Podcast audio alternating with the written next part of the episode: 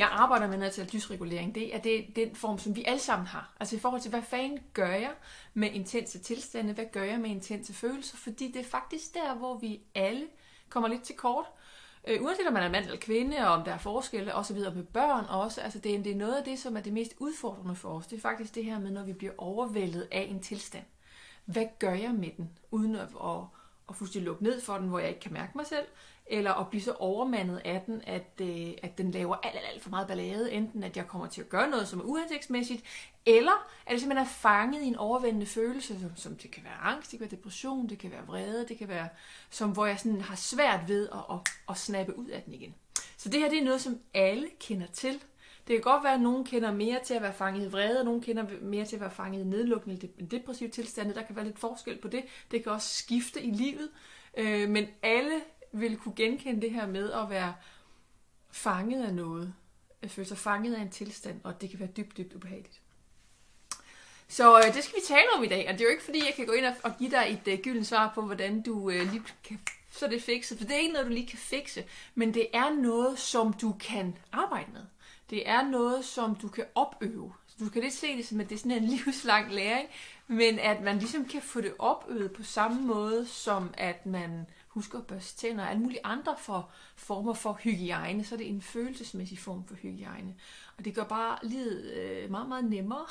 Du får meget, øh, din, der er ikke så mange konflikter, der er ikke så meget drama, og du lærer dig selv meget bedre at kende. Så der er meget, meget store gevinster i det her. Og har du børn, giver det dig også den her kæmpe, kæmpe gave, du kan give videre til dine børn, fordi jo bedre du er til at være med dine følelser og, og, og altså, betragte dem Øh, nuanceret, beviden dem nuanceret, og forstå sådan, ah, okay, den der form for vrede, det er nok det er noget med grænsesætning, ah, den der, det er noget med min barndom at gøre. Du lærer sig at kende de forskellige smage, der er i tilstandene. Og det betyder altså, så er faktisk i stand til at rumme dit barns følelse meget bedre. Og når du bedre kan rumme dit barns følelse, vil du også meget bedre være i stand til at lære ham og hende at stifte bekendtskab med hans eller hendes følelser. Sådan at noget af det her arbejde, som du bruger en masse tid på at opøve nu, det vil at dine, dine børn øh, komme til sådan at svømme meget mere naturligt i. Og så kan de til deres generation, deres børn, hvis de vælger at bringe børn til verden, så kan de være, altså, være endnu mere, endnu bedre til at svømme. Ikke? Så der er noget meget, meget, meget, meget smukt i det her, fordi det vi selv opøver, Øh, det er sådan en frekvens ting. Det sætter sig i vores energifelt omkring vores krop, fordi det er det tilstande er. Det der, når vi har spændinger i vores nervesystem, så smitter det. Altså, vi, de, de, de, de, de, du, kan, du, du kan aflæse det på et menneske, hvis du møder et menneske, der er meget vredt eller meget glad. Altså, du vil blive påvirket af det. Eller også så skal du i hvert fald være meget bevidst om ikke at lade dig påvirke, øh, hvis det er, du, du vil undgå eller skal flytte dig fra situationen. Ikke? Så øh, ja, men lad os komme i gang. Jeg har jo øh, en milliard punkter, som, øh, som vi skal igennem. Noget af det, som jeg taler noget, det er, det er helt basic. Det er, at det du skal forstå, det er, at du ser ikke verden, som den er. Der er ikke nogen af os, der ser tingene, som de virkelig sådan helt objektiv er. Så der er objektivitet i den sådan reneste forstand findes ikke. Fordi vi alle sammen ser på verden igennem nogle filtre. Og de filtre, det er jo, hvis du er forelsket, jamen så ser du verden igennem det. Er du pissevred, så ser du verden igennem det. Er du dybt ulykkelig, så ser du verden igennem det. Føler du dig som et, et giga offer, så ser du verden igennem det. Så det er meget, vi ser meget verden med de briller, som vi har på, når vi, når vi, i forhold til, hvad vi føler. I forhold til, hvordan vi har det følelsesmæssigt. Og det er ikke noget, du som sådan lige kan lave om, men første skridt det er at være opmærksom på, at det er sådan. Fordi her kan du begynde at lave en lille smule, lave en lille bitte lidt luft imellem, sådan her har jeg det. Ergo er verden sådan her. Fordi det er ikke rigtigt. Verden er ikke sådan her, men du ser verden sådan her, fordi du har det sådan. Så de to ting, de hænger sammen.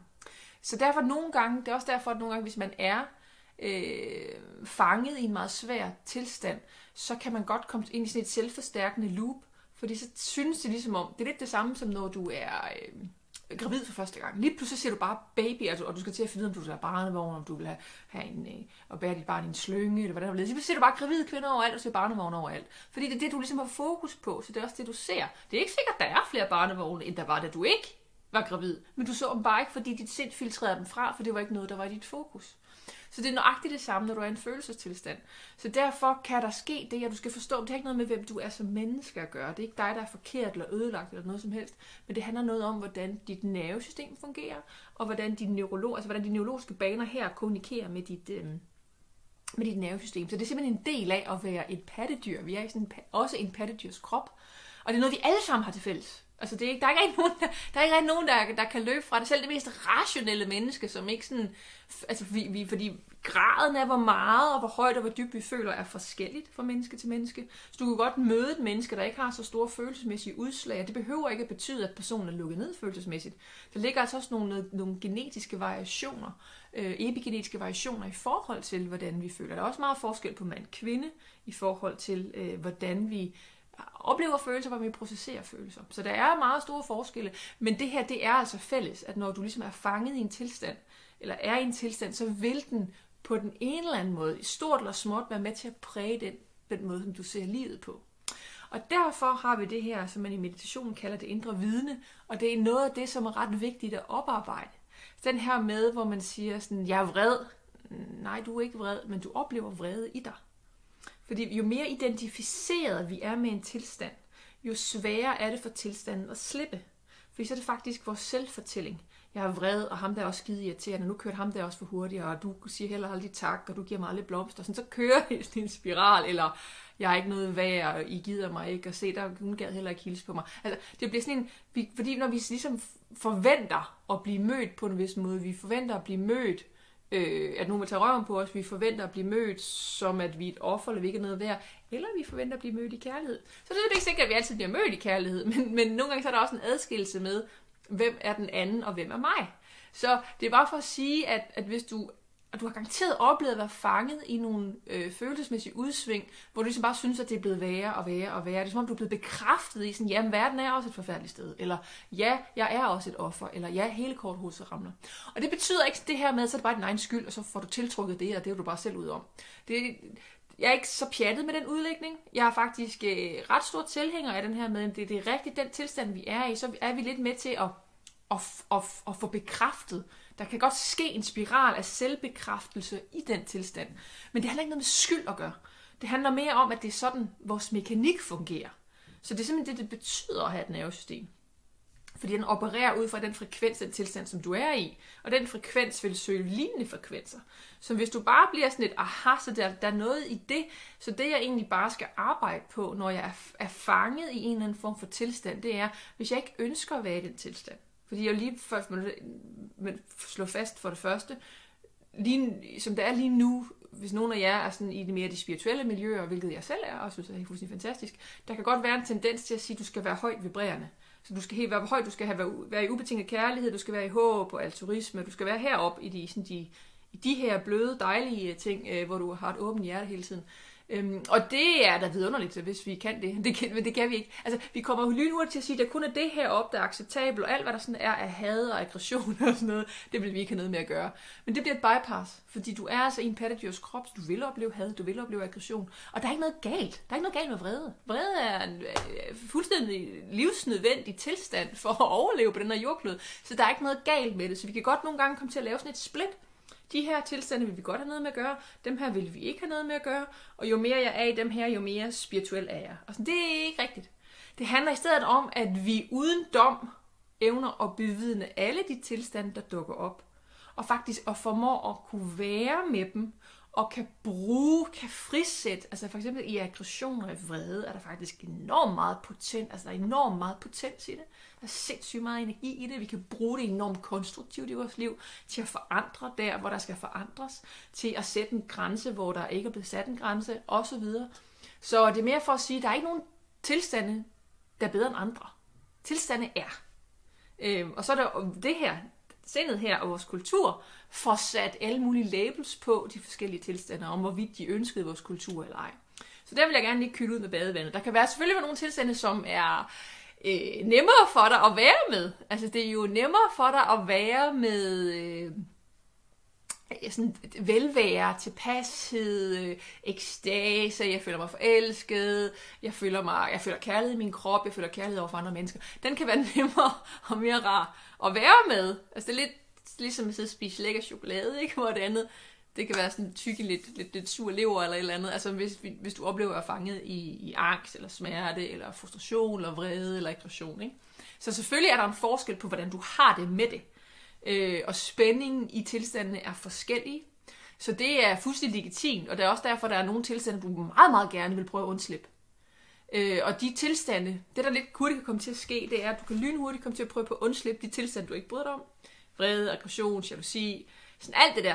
Det vil du gerne prøve på, sådan det skal jeg af med. Og så vil du, det vi kan komme til, det er, når vi så er fanget i et glimt af, øh, du ved, oneness med alt, og ubetinget kærlighed, sådan en sådan en peak experience, eller bare sådan en, du ved, sådan en, en dejlig, hvor jeg bare sådan, lige nu nyder jeg bare at være mig, jeg nyder at trække vejret, jeg, jeg nyder at være, og altså en dejlig, dejlig oplevelse. Der kan vi godt komme til krampagtigt i angsten for, at den tilstand passerer, kan vi komme til at ønske at holde den fast. Det må ikke forsvinde, fordi jeg ved også, hvordan det er at føle mig meningsløs, og føle mig tom, og føle mig alt muligt andet. Sådan, øh, jeg skal, jeg, skal, jeg skal holde på den her følelse. Gid jeg kunne lave sådan en copy-paste, så jeg altid havde det sådan her. Altså det, så vi kan lidt godt, vi kan lynhurtigt lidt havne i angsten for, at det vi godt kan lide trækker sig, og at de lidt mørkere tilstande, lidt tungere tilstande, kommer ind og tager over. Øhm, og når vi havner der, så kommer vi faktisk til at modarbejde, hvordan følelser og intensitet i vores system fungerer. Fordi den altså det, men det er meget naturligt, at du gør det. vil jeg lige sige. Det gør vi alle sammen. Det er bare ligesom øh, følelses 101. Altså det er ligesom det, man skal forstå, at at når vi prøver at undslippe, enten at fastholde en tilstand, eller undslippe en anden tilstand, allerede der er du øh, kommet på afveje. Vi kommer alle sammen til det, men jo mere vi kan blive opmærksom på det, nå, okay, den der følelse, den har jeg virkelig ikke lyst til at være, være hos, eller ej, jeg gad bare godt at kunne have det sådan her hele tiden, det er virkelig lækkert. Øh, fordi der vil være nogle, ligesom der er nogle mennesker, du bedre kan lide at være sammen med end andre, så vil der også være nogle følelser, som du lidt godt gad ikke var der så, så tit, ikke? Men det der bare er, det er, at man skal forstå den måde, som følelser i deres grundsubstans fungerer.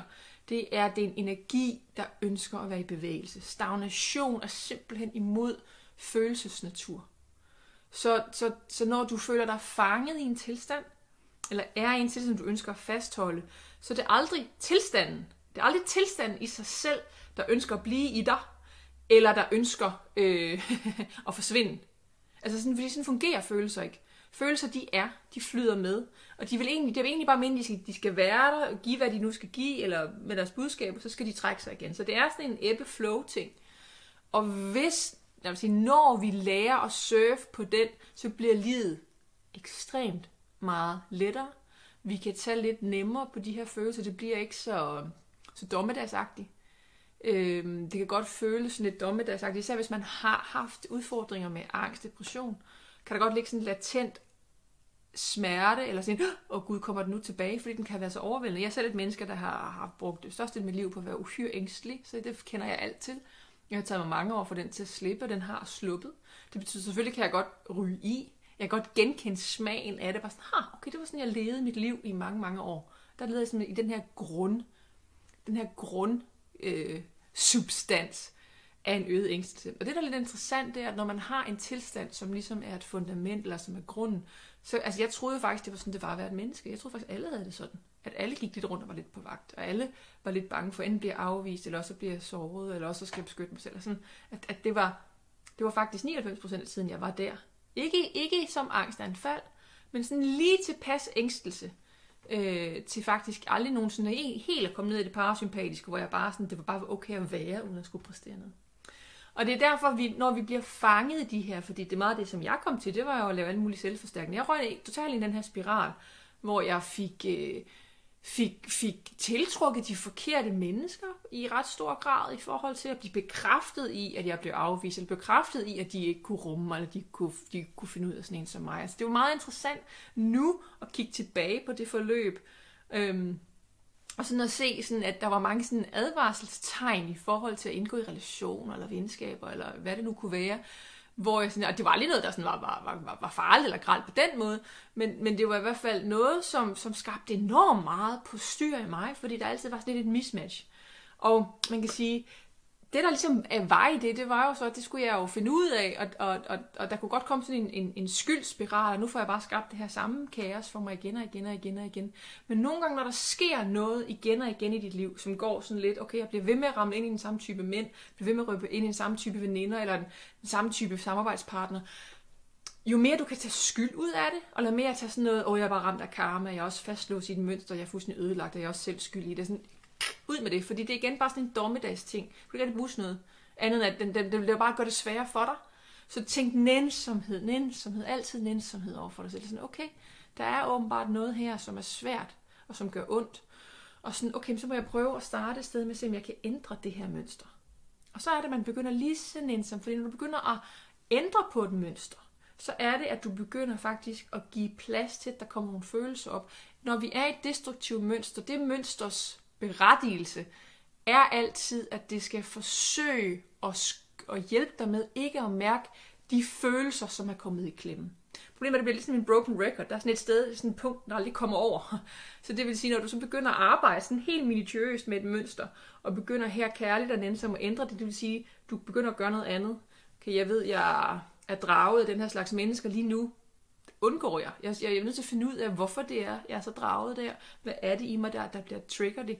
Eller hvad det nu kan være for en adfærd, som man har fundet ud af. Man kan, det er faktisk ret destruktivt for mig. Jeg synes ikke, at jeg er, at det menneske, jeg gerne vil være i den her situation. Eller hvis der kommer meget vrede ud, eller hvad det nu kan være. Så det vil sige, når man så begynder at arbejde med en mønster, så begynder man faktisk at skabe plads. Og her i psykiatrien, der taler man om det hedder window of tolerance, som jeg synes er et vidunderligt begreb, og jeg bruger det sådan lidt. Jeg kan godt være, at jeg bruger det bredere, end man gør i, i psykiatrien. Men window of tolerance, det er, hver gang du arbejder med en følelse, vil sige, i dit liv vil det være at tage en følelsestilstand, som er svær for dig. For nogle er det vrede. For nogen er det magtesløshed. For nogen er det had. For andre er det jalousi. Altså, der er jo nok ikke nogen af os, der sådan er super glade for, for nogle af de her følelser, de kan være udfordrende, men der er typisk en eller to tilstande, som er meget, meget svære for dig øh, end andre. For mig har det for eksempel været, at jeg havde kæmpe sådan meningsløshedshul i mange, mange år, som jeg konstant prøvede at flygte fra med at, at skabe en masse drama i mit liv. Det var det smarte. Altså nu så er der sådan en destruktiv mønter, der får skabt noget drama, for så kan du ikke mærke det der med det der, det der tom, tomrum. Indtil på et eller andet tidspunkt det helt krakelerer. Og du har sådan, okay, jeg er simpelthen for træt til, jeg er simpelthen så udmattet, jeg kan ikke, jeg, jeg kan ikke gå ud og skabe mere drama, så jeg er bare nødt til at være med det her hul af meningsløshed. Så, så for mig var jeg nødt til at være med det, og tænke, men så går jeg til grunde i det. Eller også så må jeg simpelthen finde ud af, hvad er der under? Hvad er der under? Hvad er der under den her dyne af, fuck, der er ikke noget at være her for? Øhm, I det der muld, meget, meget langt nede, hvor der spirede noget op, men som jeg på det tidspunkt absolut ikke kunne mærke. Det her window of tolerance, fordi man kan sige, det var altså noget, der skete i mit liv, og det er jo ikke, altså, det, det er jo ikke, fordi det kan overføres til alle jer, men mekanikken er fuldstændig den samme. Den er fuldstændig ja, fælles menneskelig, at når vi giver plads til en tilstand, når vi endelig og jeg vil sige, typisk er det, fordi vi er så udmattet, eller vi ligger os fladt ned, eller at vi er ramt af krise. Altså, det er ikke noget, vi... Det er ikke, første gang, det er sgu ikke noget, vi gør frivilligt. Jeg sige, at vi frivilligt giver plads til at være med en tilstand, som vi har brugt det meste af vores liv på at flygte fra, fordi den var så overvældende for os. Det, det er noget, det er noget livet lidt øh, kærligt for os puffet ud over kanten til at gøre, fordi på et eller andet tidspunkt, så bliver den, det der med at løbe væk fra, det bliver for øh, livsdulmende. Du begynder, du, det kan, jo mere du løber væk, jo mindre kan du mærke livet.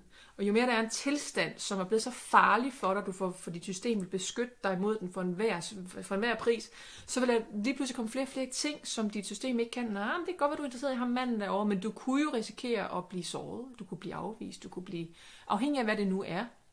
For min eget vedkommende, jo jo, såret og afvist og sådan noget, det ligger der noget fælles menneskeligt. Men mit var faktisk det her med, hvad nu hvis, at jeg bliver forelsket, så finder jeg ud af, at det også er tomt. Altså, jeg kan ikke rumme mere tomhed, jeg kan ikke rumme mere, at illusionerne falder ned om ørerne på mig, jeg ikke synes, der er noget substans i det.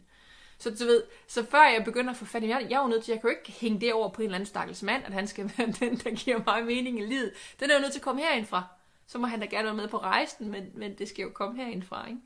Så, så der var en, en, en stor øh, oprydningsarbejde i det. Og det er mere for at sige, at når vi har nogle tilstande, vi virkelig flygter fra, så er der sindssygt, skal dit system og din psyke lave voldsomt mange krumspring i forsøget på at beskytte dig må hele tiden lave en risikovurdering. Okay, hvis jeg, hvis jeg nu springer ud som selvstændig, kan jeg risikere at møde den her? Ja, uh, det skal jeg ikke så. Okay, kan jeg, hvis jeg tager den her uddannelse, kan jeg risikere at møde den her tilstand? Ups, ja, det er i hvert fald en mulighed. Jamen, det skal jeg så heller ikke. Du ved, så der er mange ting, vi lige pludselig bliver stoppet i at gøre, fordi frygten for den her tilstand er så stor. Så derfor er det faktisk bedre nogle gange at falde fladt på røven. Og sige, okay, så, så tag mig. Altså, så, øh, pff, altså så, så kom dog ind, og så må jeg jo, så må jeg jo deal med det. Og det, der sker, det er, at når vi ligesom lærer det her med, at hvis vores, vi får styr på vores tanker, altså på vores narrativ, vores selvfortælling, når vi er i en tilstand.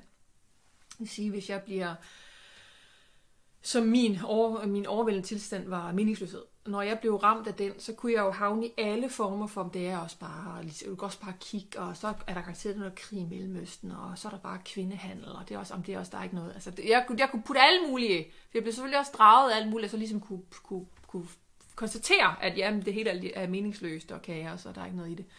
Øhm, og her er kunsten, når man er fanget i en tilstand, som, om man lige begynder specifikt bevidst at arbejde med den. Okay, nu inviterer jeg faktisk den her tilstand ind, som jeg har prøvet på at undslippe.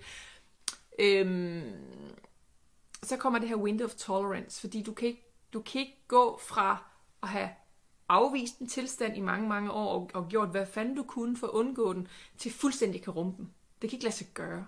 Altså det er simpelthen være for overvældende for dit system. Du skal nærmest se det som, at det er sådan en lille bitte elgammel øh, ledning, der skal lige pludselig skal skulle håndtere sådan en højspændingsvolt. Øh, altså det kan det ikke. Altså du vil krakelere i forsøget. Så også lige være, være have, virkelig være nænsom på din rejse, fordi nogle gange så tror vi, at jeg burde da bare kunne gøre det her. Hvorfor er det, jeg er så bange? Det er bare en følelse. Men bare lige opmærksom på, at det er altså ikke bare en følelse. Det er en kæmpe stor spænding i dit nervesystem. Så du er, og du er også ude at lege ude på kanten.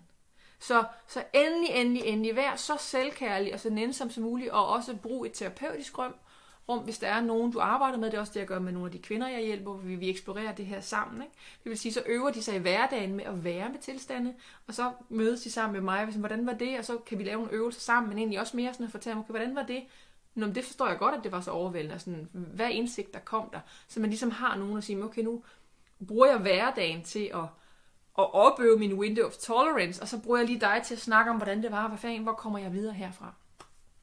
Så, så bare, øh, bare vær øh, nænsom og vid, at du opøver det. Lidt, lidt ligesom hvis du skulle starte til at løbe Ironman. Altså du løber jo ikke Ironman dagen efter, du har besluttet dig for at løbe, du har aldrig løbet før. Det er virkelig noget, der skal trænes op. Så det er også noget, du skal vælge at dedikere noget tid til.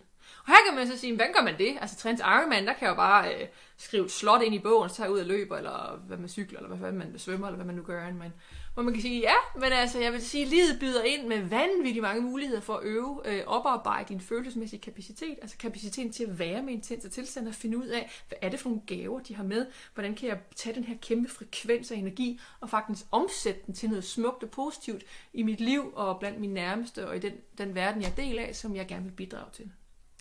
Fordi livet byder ind hele tiden. Altså har du børn, har du partner, indgår du relationer, det gør vi alle sammen. Så der skal ikke så meget til. Altså en diskussion på Facebook kan være rigeligt til at få kickstartet en eller anden form for tilstand. Så du vil hele tiden blive bombarderet med tilstand af større eller mindre grad. Så det kan godt være, at du nogle gange lige tager en slap og siger, at du ligger altså bare på sofaen og stiller Netflix og er gået af Facebook, og jeg snakker faktisk ikke med nogen mennesker lige nu. Og det er fint. Nogle gange har du brug for bare sådan helt zoom og zoom ned. Så andre gange, så er du sådan lidt, okay, nu kan jeg mærke, så nu, nu tager jeg godt at arbejde lidt. Så nu presser jeg mig selv lidt. Jeg sætter mod i situationer. Jeg rækker ud til nogle mennesker, hvor jeg ikke ved, om de siger nej, eller, eller hvad det nu kan være. Så du, du gør sådan, du er lidt proaktiv i forhold til, nu prøver jeg lige at se, hvis jeg stiller mig i den her situation, fordi jeg vil gerne den her vej. Jeg vil gerne være selvstændig, eller skrive en bog, eller lave et teaterstykke, eller, eller hvad du nu end drømmer om, men ikke har turet. Så okay, nu begynder jeg sådan langsomt at gå den vej, og, og får nogle, måske nogle hug på vejen, fordi, ikke fordi nogen er ude efter, men bare fordi det er lidt som livet er, ikke? Og hvordan håndterer jeg så det? Så det er det der med, at det er det samme som med børn, at de skal gerne have en opgave, der er lige tilpas og lidt, altså presser dem lidt ud over kanten, så at de faktisk skal anstrenge sig for at lære noget nyt, men ikke så meget, at de bliver big time overvældet. Og du skal faktisk tænke lidt det samme. Så det er også derfor, at når du begynder at arbejde med de sensationer, som er sværest i dit liv, så skal du ikke bare tænke øh, 120 med det samme. Virkelig tage det sådan lidt blidt og nænsom, og, og sådan lige på hele tiden mærke efter. Okay, hvis jeg arbejder med den her tilstand, inviterer den ind, sidder med den, når den naturligt dukker op i en situation. Når min partner er på en måde, hvor det trigger det hos mig, når mine forældre er på en måde, hvor det trigger det hos mig, når mine veninder eller venner er det. Altså når jeg kan mærke, at den er trigget i mig, hvad gør jeg så? Altså du vender blikket indad i din krop, og så finder du ud af sådan helt konkret, når den er der. Du vender blikket indad, og så spørger du ind i din krop, hvor er, hvor sidder den henne? Og for eksempel, hvis det er vrede, sidder den i solar plexus. Den kan sidde mange steder. Det kan også være, din, din strube knuder sig sammen. Den, den, altså, den kan sidde mange steder. Fordi det gode ved at have fokus i kroppen, og ligesom at kommunikere med kroppen, når du arbejder med en tilstand, det er, at du kan ikke, du, har, du, du giver dig selv et break fra tankemølleret, som så, og det er fordi, det er tankemølleret, der fastholder tilstanden. Så det vil sige, du vender det her ned, og så når du har fået det identificeret, så sidder du egentlig bare og trækker vejret igennem. Det siger, okay, du må gerne være her, tilstand. Hvordan er det, hvordan er det at have den? Og man kan sige, for, no, for, for nogle gange kan du måske holde det i 10 sekunder, og så er du gå op og bevæge dig. Så nu kan jeg ikke mere, nu sætter jeg lige noget musik på, eller nu må jeg lige gå ud og ordne det der væsketøj. Det, det kan godt være, at du ikke kan holde til det så lang tid. Det er fint. Så ingen, du skal slet ikke have nogen dom på, hvad sker der, når jeg sidder med den her tilstand. Og nogle gange kan du måske opleve, at den ændrer sig undervejs. At der, der lå vrede, og der, der lige pludselig bliver til dyb sorg, hvor du bare har lyst til at græde, og øh, græde endelig, endelig, endelig, endelig. Så det er det her med, når vi ligesom først følelsen egentlig, tilstanden føler sig set og mødt, okay, hey, der var du. Uh, der er ikke nogen dom på den. Så kan den få lov til at bevæge sig. Så kan den få lov til at skylle igennem os. Den kan få lov til at forandre sig, egentlig komme med det budskab, som, det var, som den har stået sådan og banket på måske i mange år, og gerne vil give til os. Eller den kan egentlig også bare lige sige blop, og så trække sig igen. For nogle gange vil du også bare have haft en lortedag. Altså du har, været, du har sovet dårligt, og din, din mand har været pisse til, og ungerne har kravlet på væggen og sådan noget. Hvor man bare, du ved, det er sådan en dagligdags gnav, knav, knavpotteri. Altså, du ved, det er helt naturligt, hvor man bare sådan lidt, høj, pisse irriteret, jeg føler mig fanget i det her fucking lorte hjem, eller hvad det nu kan være. Og det er jo ikke fordi, man har det sådan hele tiden, men man kan godt have momentært, bare sådan, jeg føler mig fucking fanget af vasketøj, og udulig mand, og pisse irriterende unger. Og dit mand er ikke udulig, dine, dine unger er ikke pisse irriterende, men lige der ah, ah, har man bare fået nok. Øhm, og nogle gange kan det faktisk hjælpe sådan helt bogstaveligt talt at give sig selv lov til at sige, fuck jer alle sammen! Du ved, det er meget fint, hvis de ikke er der. Øhm, vi vil ikke skræmme livet af vores børn, men fordi du får et outlet. Fordi vi er blevet så skolet i at være så pæne, at det er sådan lidt, åh oh, gud, det må jeg ikke. Jeg må ikke kaste en følelse, det er også forfærdeligt, og mine unger, jeg elsker dem jo også højt og sådan noget. Fordi selvfølgelig elsker du dine unger, selvfølgelig gør du det. Og det her, det er ikke myndet på dem, det er egentlig bare et energetisk outlet. Det der med, at nogle gange kan det være en enorm befriende, bare at få lov til at sige det, man lige tænker på den følelse, man har. Ikke til personen. Fordi hvis du siger det til dine unger, så uh, krænker du dem jo egentlig. Nu gange kommer vi til det, og så tager vi hånd om det. Det til at lave om på andre foredrag. Men i den situation, hvor du er fanget i det, så er det mere med, at du gør det alene, hvor du bare prøver at opleve, hvordan er det bare at give los for det her, uden at det lader det gå ud over personerne. Fordi jeg ved godt intellektuelt, at det ikke er deres skyld. Det er, ikke, det er ikke dem, der er problemet. Jeg er bare fanget i den her tilstand, som jeg lige nu bare får lov til at skrige ud af mig. Og så træk vejret, og så lige slappe af. Så kan du begynde at grine. Du med stor sandsynlighed begynde at skrige grine. Nogle gange er det ret fedt at være on the edge der. Og lege med det her vrede aggression. Øhm, fordi det, der sker, når vi ikke tør at lege med vrede aggression, så er det, at når vi går og bider det i os, bider i os, bider i os, så til lige så er det, at det kapper af for os. Så stikker det af, så, så kan vi ikke være lejende med det, for så overtager det os. Så er det, vi ryger over, hvor det fuldstændig oversvømmer os, og så hvis vi så overtager det simpelthen tømret i din adfærd. Og så er det, at du kommer til at hylde alt din galle og din vrede ud over din partner, ud over dine børn. Hvor du bagefter skal til at rydde op. Bare sådan, okay, puh, vi skal også sidde ned og snakke sammen. Ej, jeg, du, du gør, jeg gør dig virkelig forskrækket. Og det her, det kommer til at ske. Det er også inklusiv hos mig. Så det er ikke fordi at gøre det totalt farligt. Vi skal prøve at minimere det så meget, som, som, øh, som vi kan, fordi det er ikke rart. Altså det ved vi jo selv, når vi bliver overfust af en eller anden, uden der er årsag til det. Det er dybt ubehageligt. Så men når vi forstår mekanikken i, at vi nogle gange havner der, så kan vi både have større medfølelse med, når, når andre kommer til det over for os, velvidt at de stadig skal tage ansvar for det, så vel som vi kan have større nænsomhed over for os selv. I forhold til sådan, okay, der havnede jeg lige derude i, i, i at blive fuldstændig overmandet og 100% identificeret med vreden, hvor jeg bare spyttede den ud øh, på alle mine nærmeste. Når du aktivt, inden den overtager dig, bare siger, okay, jeg er så vred, jeg føler mig, jeg føler mig så fanget. For det, der sker, nervesystemet, som vi deler med alle pattedyr også, kan ikke rigtig fordrage og føle sig fanget og handlingslammet på samme tid. Det er faktisk det, er faktisk det værst tænkelige. Og nogle gange vil du jo være fanget i en øh, situation i dagligdagen, hvor øh, altså, du har sådan, jeg, jeg har ikke noget overskud, og der skal smøres madpakker, der skal, altså, hvor det på hele bare koger sammen for dig. Og det er den her, når den energi kommer op, den, e, energien er legitim, for du føler dig fanget. Du føler dig fanget i, der er nogle ting, jeg gerne vil, og det når jeg ikke, og så er der børn, og så er der en partner, og jeg vil gerne have det der til at lykkes, og det, jeg kan ikke, altså jeg ved ikke, hvordan jeg skal løse det her. de her problemer i mit liv øh, øh, er større, end jeg sådan lige kan fikse. Og der vil vi jo alle sammen være engang. Men vi vil jo alle sammen nogle gange være overvældet af livet. Ikke? Altså livet er smukt og vidunderligt og turbulent og alt muligt. Og derfor, når du kan nå at tage den, inden du bliver så overvældet, at du bare spytter din vrede ud, så kan du faktisk måske lige sige, jeg skal lige, jeg går lige, du ved, ind i et rum for dig selv. Og her kan det godt være, at du bare råber og skriger lidt.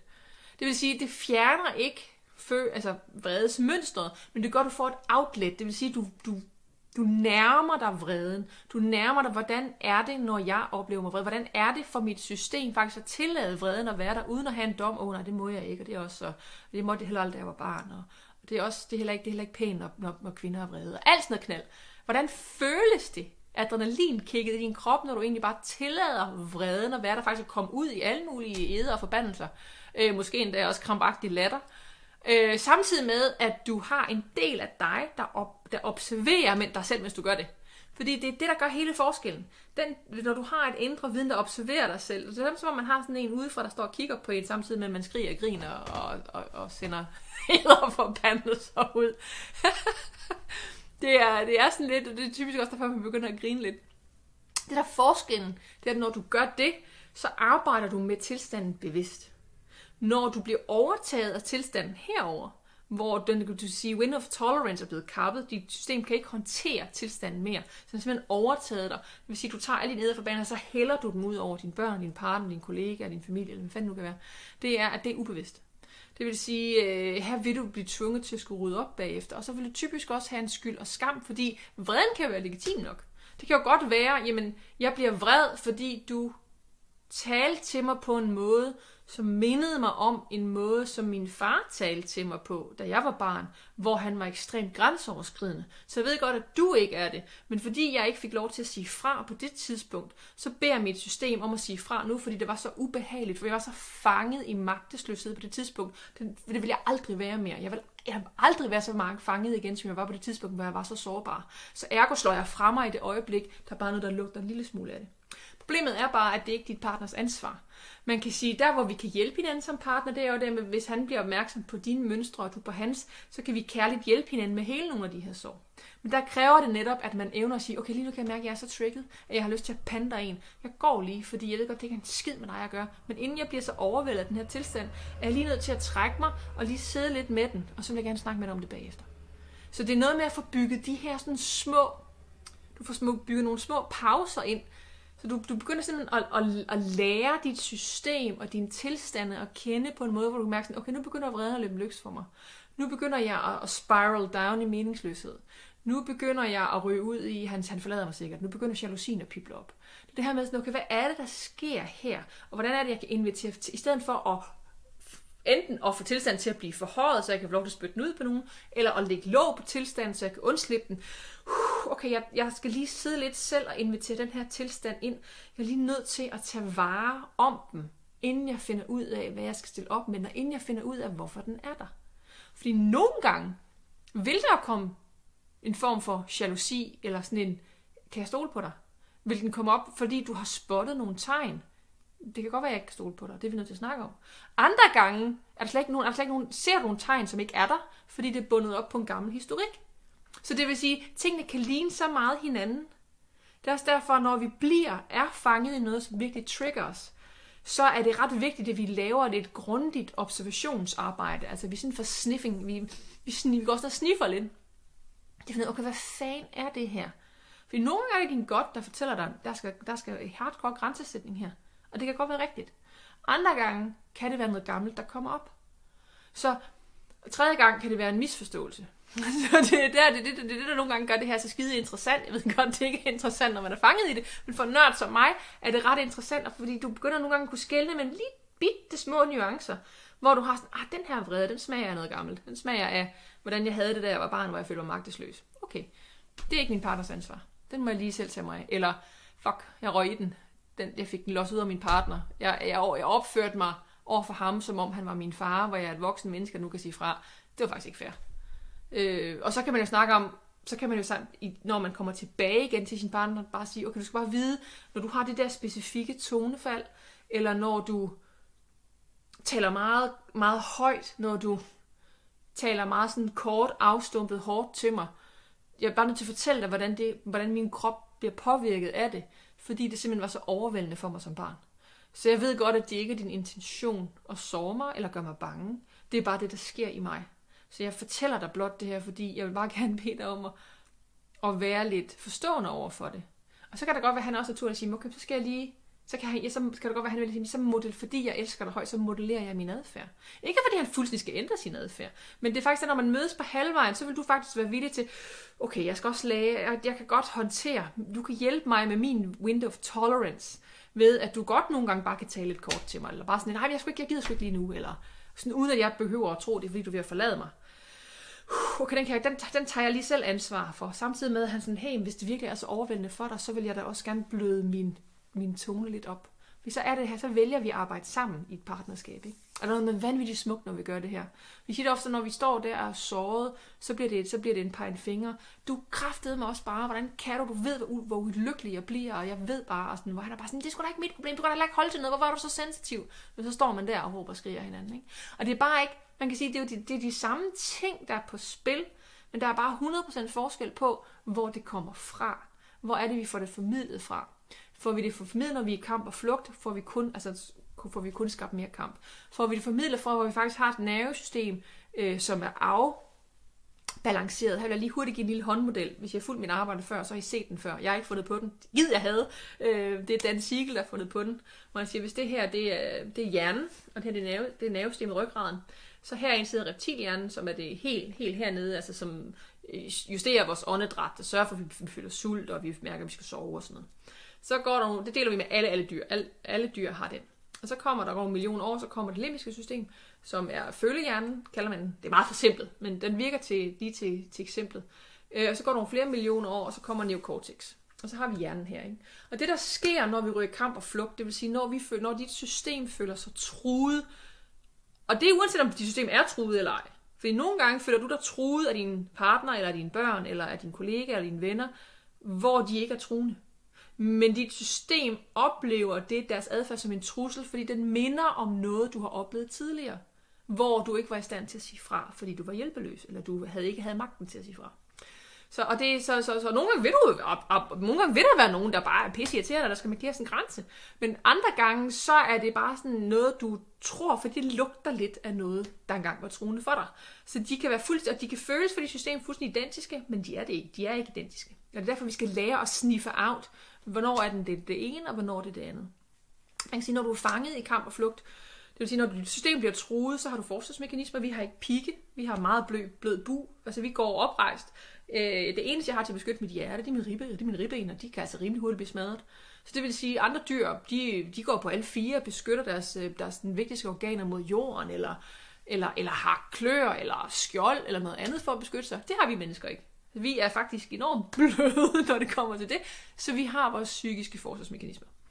Og det vil sige, når du bliver truet, så vil du ryge kramp eller flugt, eller, ned, eller nedlukning. Nedlukning er den, den ældste øh, på stammen, kan man sige. Og det er der, hvor du egentlig bare sådan, føler, at du er totalt handlingsklam. Enten så besvimer du, øh, nogen går til i koma, øh, Øh, så er vi helt ude i den grælde ende. Andre gange, så det, besvimer du ikke, øh, men, men du, du bliver, du, din hjerne føles mudret, du kan ikke finde ord, og du står egentlig bare sådan lidt og glor, og kan ikke, jeg føler, har det lidt som om, du står i sådan en osteklokke og kigger ud på livet, men kan ikke rigtig interagere i det. Så er du det, der hedder nedfrys eller, eller nedlukning.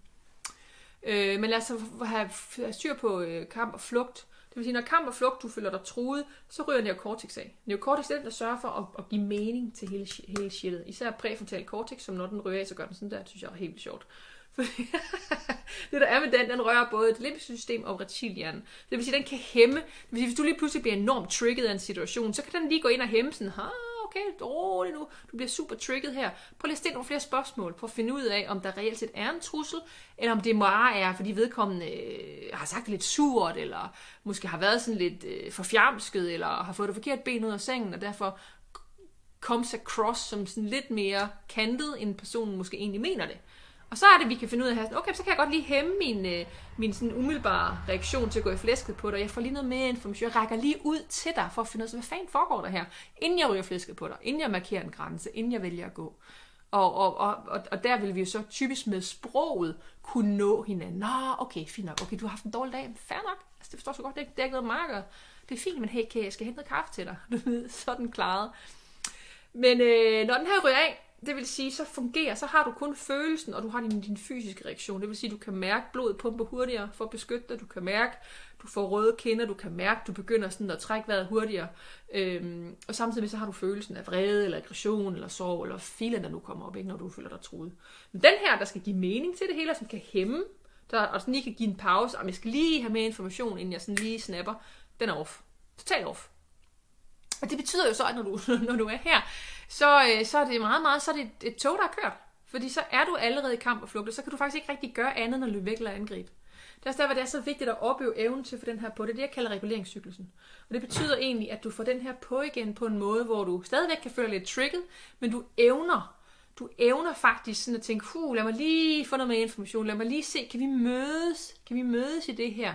Godt, jeg, godt jeg, jeg, jeg mærker godt om min egen tilstand, okay, der slap den igen.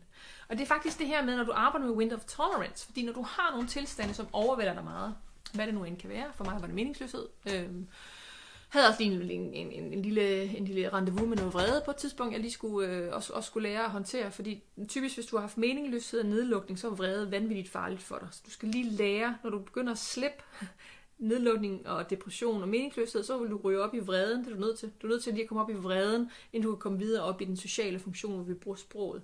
Så hvis du skal lige op og lære vreden at kende, øhm, og det er for de mennesker, der er enormt svært.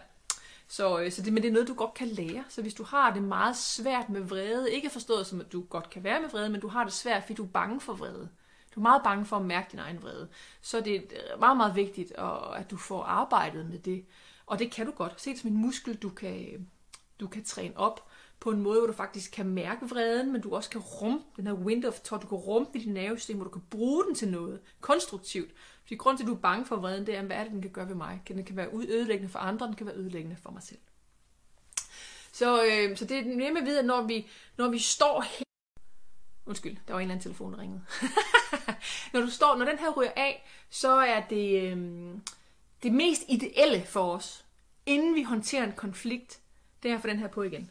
Så når den her ryger af, det her, hvor du er lige ved at svine din partner til, fordi han har sagt noget på en måde, der minder noget om din far engang har sagt, så ryger den her af.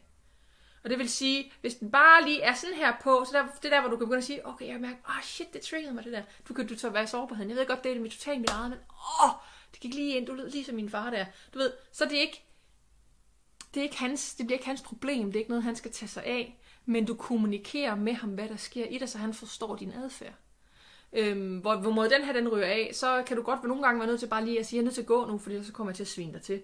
Og så er det, man går, når, vi, når jeg, man trækker sig fra en situation. Det er faktisk for at få den her på igen. Og når du begynder at arbejde med at få den her på igen, for at få noget coherence, for at få noget sammenhæng, for faktisk at få af... Altså, vi kan kun bruge hjernens højeste funktioner såsom at, at tænke sammenhængende, tænke store tanker, forstå større sammenhæng, den kan vi kun bruge, når den er på. Hvis den er koblet af, så har vi ikke adgang til den. Det er simpelthen ikke blodforsyningen kappes. Al blodforsyningen går til de, til de nedre regioner. Så derfor vi skal den her på igen. For det er faktisk først her, vi kan finde kreative løsninger på uløselige ting og svære konflikter. Det, det, det er herfra, vi formår at møde hinanden på en måde, som ikke er truende, men hvor vi stadigvæk kan, kan være enormt Øh, hvad hedder det, sådan en konstruktiv grænsesætning. Altså jeg vil faktisk sige, det er faktisk, når vi er her, det er faktisk typisk herfra, vi virkelig kan få formuleret til en partner, noget sådan, det der, den, den der adfærd går ikke længere. Altså jeg skal ikke prøve på at lave dig om, men det der, det vil jeg ikke længere acceptere. Så enten så er du nødt til at tage ansvar for egen adfærd, eller også så er vi nødt til at, øh, så kan vi ikke længere være sammen. Altså, men ikke hvor det bliver, det, hvor det her, herfra bliver det ikke kommunikeret som en straf. altså som en, hvis du ikke gør det, så forlader jeg dig. Men mere som en helt nøgtern konsekvens den, det, det, den form for adfærd, du har kørende der, det er faktisk ikke min. Det er noget, du er nødt til. Jeg har min eget at tage mig af, men det er der, du er faktisk nødt til at tage dig af, fordi det ødelægger kærligheden mellem os. Fordi nogle gange er det også det. Nogle gange er der også, at vi kommer til at læse, eller, eller vores partner kommer til at læse sin sorg over på os, øhm, og hvor vi kommer til at tage ansvaret for dem. Så nogle gange vil der også komme en legitim vrede over, nej, det der er ikke mit. Det er simpelthen ikke mit, det der. Jeg har mit eget, men det snakker vi om på dem. Det der, det er dit. Og det er du nødt til at tage hånd om. Vi er nødt til at især at være voksne mennesker, der tager hånd om vores eget. Jeg vil gerne hjælpe dig, men du er nødt til at tage ansvar selv. Så der er endnu et lag. Nogle gange så kommer vreden også, fordi sådan, niks, det der, det er jeg nødt til at sende tilbage til dig. Og, det, og jeg er nødt til at kunne se, at du evner at begynde at tage ansvar for en adfærd, for det er den eneste måde, vi kan få nogen form for relation til at blomstre. De relationer, der ikke holder, det er der, hvor der kun er én person, der formår at tage ansvar for en adfærd. Hvor den anden person ikke formår det, det, det holder det, det er simpelthen for hårdt. Altså det er så opslidende at være sammen med et menneske, der, ikke, der er så rigid i sin adfærdsstruktur, at vedkommende ikke kan ændre sig. Altså, og her mener jeg ikke ændre sig fuldstændig, ændre sin, jeg mener ikke at ændre sin essens og sin særhed og sin quirks. Altså det, det er sådan noget, vi lever med. Men vi har alle sammen nogle overlevelsesstrategier, som er uhensigtsmæssige. Og det er de strategier, der skal løsnes op. Og dem er vi alle sammen nødt til at få løsnet op, for at få øh, relationer til at fungere. Fordi ellers så kommer vi altså til at krænke hinanden. Jeg ved godt, krænke er et hårdt ord, men jeg vil faktisk kalde det det, fordi det er sådan, det opleves. Så, så lad os kalde det det, som det er. Så det her, og den øvelse, jeg gav dig før i forhold til sådan det, det her med at komme tilbage, når du er, med, når du er sådan her, den her råd af, og du er fanget i en eller anden tilstand, for at få den her på igen, det er her, hvor det slip fortællingen. Han kræftede mig også bare, nu sagde han også det, han kan ikke, og så kører den her op, ikke? Og det her med, for at slippe den, og det kan være svært. Så hvis du oplever, at jeg har det nærmest umuligt for mig at slikke tankemøller, igen, nænsomhed, nænsomhed, nænsomhed. Det er virkelig svært. Den, er, den, den er virkelig, virkelig god. Sindet kan, ikke, sindet kan ikke lide ikke at være i gang. Sindet kan ikke lide at have en historie Sindet bryder sig ikke om at have en eller anden form for, når det der sker, så sker det herover. Fordi det er den måde, sindet overlever på. Det vil hele tiden at prøve på at regne den ud. Så det er bare sådan, sindet er. Altså sindet er bare et, også sit væsen i sin egen ret, og så har vi følelsen, som, og de to ting, det er to vidt forskellige væsener. Så det er meget par, fyldt med paradoxer om hvert menneske. Så det er mere det der man når sindet, jamen kære sind, du vil rigtig gerne blive ved med at fortælle det her, og, og, og feede den her vreden i mig, eller offeret i mig, eller meningsløsheden i mig, eller du ved, man kan komme med alle mulige fortællinger, man kan komme ud i alle mulige scenarier om, hvordan ens partner så lige pludselig forlader en, og så lige pludselig vil han gerne have en tilbage igen. Altså, der kan komme alle mulige sådan indre soap opera, kan lynhurtigt eskalere. Bare være opmærksom på, at det sindet løber lidt om hjørnet med dig. Ikke fordi sindet bevidst vil løbe om hjørnet med dig, men bare fordi det sådan sindet fungerer. Så se det lidt som en kære sind, det skal vi lige have trænet lidt, fordi det er så mig i sind herinde bagved, der kører showet. Ikke dig sind. Fordi det, det går lidt galt så. Især når du, i hvert fald når du er lidt, lidt såret, så, så er sindet lidt som et lille barn, som vi skal tage os lidt af. Og det er derfor, når den her, du skal den her på igen, der hvor du ligesom tager tid til dig selv og går ind i et andet rum. Altså først kan det godt være, at du er nødt til simpelthen lige at bevæge kroppen, eller skrige, eller banke på et eller andet. Det er symptombehandling, men det kan godt være, at du er lige nødt til at gøre det først, for at få den der excess energi ud. Og så er det, at du, du fjerner fokus fra tanket, myldret for hele den her soap, der kører, øh, og så ned mod kroppen. Okay, kære for tilstand. Det er sådan en bevidst valg, det kan være så det kan være så befriende, det kan være så øh, fyldt med adrenalin at have sin fortælling. Og så nu er han også bare opført som et røvhul. Og ved du hvad, jeg skal bare, han kan også bare, jeg gider ikke være sammen med ham mere. Så taber jeg 10 kilo, så bliver jeg skide lækker, og så fortryder han fuldstændig. Men der kan køre sådan alt muligt, alt muligt bras. Øhm, og det er bare der med, at der kan være alt muligt rart i at være fanget der. Altså det er sådan en helt kulørt magasin, vi har herinde, nogle gange kører sporet. Men det der, du gør dig en stor tjern og siger, ja, kan jeg se, nu du kører det selvsving igen. Jeg går lige have noget krop. Okay, okay, hvor er den her tilstand? Og hvad er det, hvad er der, der gemmer sig under den her vrede? Hvorfor er det, jeg er så vred på ham? Hvad, altså, hvad, hvad er det, jeg er vred? Er der ret overhovedet noget med ham at gøre? Og så nogle gange vil der komme frem, og det er bare sådan, nej, det er ikke noget med ham at gøre. Nogle gange har det. Det kan det også. Altså, det, men, men du er ligesom du er nødt til at gå herned og mærke, før du finder ud af, hvad fanden er der på spil. Er det min fortid? Er det min partner, der har, der har smidt sit eget bagage over på mig, hvor jeg skal markere en grænse og sige, niks snakker, det, det, det skal du selv tage dig ind.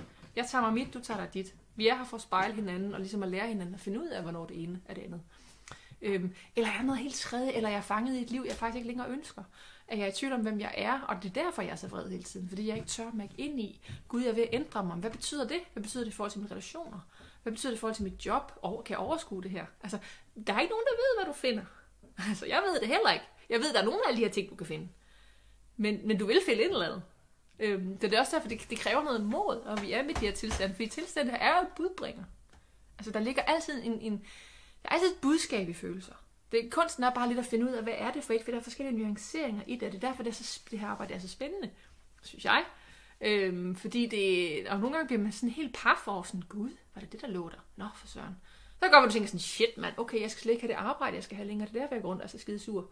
Men hvad skal jeg så? Så starter en helt ny rejse, ikke? det er jo vidunderligt. Og selvfølgelig også en lille smule overvældende, men det er derfor, det at arbejde med vores følelsesnatur er så vigtigt. Fordi vi kan ikke ændre på det, vi ikke kan mærke. Og vi kan heller ikke ændre på det, som er så overvældende, at det overtager os. Så det er derfor, vi er nødt til sådan at være lige, balanceret balancere på et knivsæg, lige i midterpunktet af, de her, af, den her, sådan, af alle overvældende tilstande. Og det er ikke nemt. Altså det er, sådan, altså det er ligesom at lære at gå på line i 1000 meters højde, vil jeg sige. Så det er ikke, jeg prøver ikke på at gøre noget nemt. Det er mere for at sige, at du vil opleve i dit liv, igen og igen og igen og igen, og, og, og være i situationer, hvor du oplever en eller anden tilstand som er overvældende, hvor du bliver kaldet til at, at kunne arbejde med den. Og her kan man nok nogle gange fare lidt vild, jamen okay, hvad så med den der tilstand, og hvad så med den der, og jeg synes også, jeg har lidt med vrede, og så kan man blive sådan helt bimmelim, jamen skal jeg arbejde med dem alle sammen, og hvor starter jeg, og pff, så kan det være overvældende. Så mit, mit, øh, mit råd vil være at gå sådan helt lavpraktisk til værks, og starte med en tilstand, sådan lige garanteret, når jeg har snakket, det håber jeg i hvert fald, hvis jeg har, har formået at, at, at gøre mit budskab klar nok, og jeg har været klar nok i spyttet, øh, så skulle du meget gerne sidde med en eller anden fornemmelse af, jeg ved godt, hvad, jeg ved godt, hvad hun snakker om. Jeg forstår godt, at hun siger, at der er nogle tilstande, som jeg overhovedet ikke kan fordrage at være med, og som jeg på en eller anden måde flygter fra. Du vil nok have Altså, du vil nok have sådan en 1, 2, 3 stykker. Altså, du har, vi har tit sådan en mindre håndfuld. Nogle gange kun en. Altså, jeg vil sige, der er altid tilstande, vi kan arbejde med, men du vil nok i hvert fald have minimum en, som er sådan mere græl end andre, og som er, lige nu er, er bundet sammen med der, hvor du står i dit liv lige nu. Øhm, og når den så bliver arbejdet med, så kommer der tit en ny op, men, men, men er mindre karakter. Den er ikke helt så farlig for dig, fordi du ligesom har været den i møllen igennem. Ikke? Så det der med, det er måske at starte med en tilstand. Og det kan også godt være, at du har en tilstand, der siger, okay, jeg ved, jeg, jeg ved, den der tilstand gør jeg, hvad jeg kan for undslip. Men det kan også godt være, at du bare kan mærke i din krop, det, jeg, der, der, jeg er ikke klar. Altså for mig var, var den der sådan meningsløshed, den tog mig, jeg arbejdede meget udenom den. Jeg gik om, om, om katten om den varme grød øh, i mange år, før jeg turde nærme mig den, fordi det, det vortex, der var derunder, var så stort, at jeg skulle have oparbejdet sådan en rimelig øh, solid personlighedsstruktur, før jeg overhovedet kunne turde nærme mig det. Jeg tror, altså, jeg, altså, du, kan ikke, du skal ikke tvinge dig ud. Det her, det er ikke sådan, du ved godt, jeg har sammenlignet lidt med løb triathlon og sådan noget, eller Ironman, og, og det er måske lidt en forkert sammenligning, for du skal ikke, du skal ikke tvinge noget igennem med vold og magt i forhold til følelser. Det, det, det, det er en dårlig idé. det er meget, meget mere med instinkt og intuition. Så hvis din krop fortæller dig, hvis den bliver fuldstændig nedlå, du bliver sådan helt tung over det hele, bare ved tanken om, jamen jeg ved godt, det her det er et problem, jeg ved godt, det er en udfordring for mig. Jeg ved godt, at den her tilstand, den er så udfordrende for mig, og mit system gør, hvad den kan for at undslippe den specifikke tilstand. Men jeg kan bare mærke, at jeg kan slet ikke nærme mig den. Altså det, det er simpelthen for overvældende. Så skal du lytte til det. Altså, så skal du virkelig, du skal virkelig ære de sensationer, der kommer fra din krop. For så er det ikke lige nu, du skal det starte et andet sted Det vil sige, okay, der kan jeg være, men window of tolerance, den er der ikke. Altså, jeg, jeg er slet ikke klar til at invitere den spænding ind. Det vil simpelthen være for overvældende for mig. Så endelig, endelig, endelig lyt til det. Så, så kan det være, der er en anden ting, men okay, jeg synes, det der med vrede, altså, det, det, det er faktisk ret svært for mig. Jeg, det, det skulle, altså, jeg er ikke sådan pisse bange for vrede, men jeg kan godt mærke, at det er ikke sådan skide nemt for mig. Og jeg gad faktisk godt at finde lidt ud af, hvad ligger der? Hvordan kan jeg bruge vrede kreativt? Det synes jeg kunne være interessant. Så start med noget, hvor du er lidt nysgerrig. Det er meget nemmere at invitere noget ind, hvor vi har sådan en snart af nysgerrighed, noget, hvor du bare kan mærke, at din krop er bare sådan helt, går sådan helt i, helt i selvbeskyttelsesmode, bare sådan, niks, der, der, der skal jeg ikke ind og pille lige nu. Fordi det, der så typisk sker, det er, når du begynder at arbejde med nogle af de her lag, de her tilstande, og du ligesom kommer processen igennem, så, øhm, så opbygger, så begynder du automatisk at opbygge sådan en generic window of tolerance. Du begynder at opbygge sådan et fundament i dit nervesystem, som, det vil sige, nervesystemet, vil sige det som en dæmning. Lad os sige lige nu, du har sådan en smal dæmning i dit nervesystem. Det, sige, det, det, er, det, det er den passage, der kan håndtere at lukke vand ind. Hvis så kommer en kæmpe stor flodbølge, så skal, altså, der skal ikke komme særlig meget vand, før du er overvældet. Altså før du er fuldstændig kørt i seng, enten er nødt til fuldstændig at, at kollapse, øh, eller at, øh, at du bliver så overvældet, at du kommer til enten at spytte alt din vrede ud på din nærmeste, der skal rydde op, eller kommer til at springe ud i, et, øh, i en affære, eller kommer til at gøre et eller andet, så du tænker, åh oh, fuck, nu skal jeg rydde op i det, ikke? Hvorimod, hvor du så begynder bare at arbejde med en tilstand, fordi du bevidst vælger en tilstand, som tænker, det, det, det, det, den kan jeg sgu godt lege lidt med, så begynder du faktisk at udvide din kapacitet. Det vil sige, der kan være mere gennemstrømning af intensitet. Der kan være mere gennemstrømning af vand, eller i det her, når vi taler om følelser, intensitet. Altså min evne til at rumme modsatrettede følelser, rumme paradoxer, spændingen i paradoxer, spændingen i de eksistentielle svære valg i livet, spændingen i, i et overvældende tilstande bliver større. Det vil sige, at du opøver faktisk en større og større kompleksitet i dig selv og i dit nervesystem. Og derfor kan det være, at du lige pludselig, uden at have set det komme, oplever en livsomstændighed, der aktiverer den tilstand, som du har holdt væk fra dig det meste af dit liv måske hænge sammen med et barndomstraume. Hvor lige pludselig oplever, okay, jeg har altså så overhovedet ikke det er sjovt at skal ind og, ind og lege med den her. Men lige nu har livet presset mig derud, hvor det er tid til at gøre det. Og fordi jeg har lavet det her arbejde, ved at arbejde med andre tilstande, og være lidt nysgerrig på det, så det vil sige, min passage i forhold til faktisk at kunne rumme den gennemstrømme, kunne rumme den, den, den intensitet, er meget større. Så nej, det er pisse ubehageligt for mig. Men nu kan jeg holde til det, hvorimod hvis det skete, da jeg kun var sådan her, så havde jeg kollapset. Så var jeg, så var jeg skvattet sammen. Så det er, derfor, jeg, det er også derfor, jeg siger, at det her skal man ikke gå til som sådan en, når man jeg burde da bare kunne, eller lad mig da bare arbejde med det sværeste, som noget af det første. Det er virkelig noget med at lige sniffe ud, okay, hvordan reagerer min krop, når jeg, når jeg faktisk begynder at åbne op for den her tilstand. Fordi hvis den siger fuldstændig fra, så er det vigtigt med at respektere det, for så er det ikke tid. Så på den måde er det, er det, er det ikke et, det er ikke et, du kan, du, du kan ikke bruge, du kan ikke navigere i det her med dit rationale per se. Du skal have dit rationale, du skal have dit, din evne til at bevidne, hvad der sker i dig på plads. Fordi det er det, der gør, at den her ikke ryger af. Det vil sige, det er det, der gør, at du lige kan balancere. Huh, jeg er overvældet af følelsen, men uh, jeg kan godt lige, jeg kan godt, jeg kan godt lige, jeg kan føle den, jeg kan track den, jeg kan finde dens budskab. Jeg, har ikke, jeg lukker ikke ned for den, men jeg bliver ikke totalt overmandet af den. Du står lige der i midterpunktet, ikke? Vil sige, du bevidner, hvad der sker i dig, og du, du er i stand til at kunne mærke, hvad der sker i dig, og du er i stand til sådan at, at kunne kommunikere med det, der sker i dig. Øhm, men uden at du bliver alt, alt, alt for overvældet. Så det, det, det, det, det, det er der, vi skal, vi skal ind og operere, sådan at du hverken gør det ene eller det andet. Så ja, skal jeg lige holde øje med tiden. Nu har jeg en halv time tilbage, kan jeg se. Jeg var op på spørgsmål, og nu har jeg jo lovet. Der er mange ting. Øh, polaritetsspektrum vil jeg rigtig gerne tale noget mere om. Det har jeg også skrevet en del om.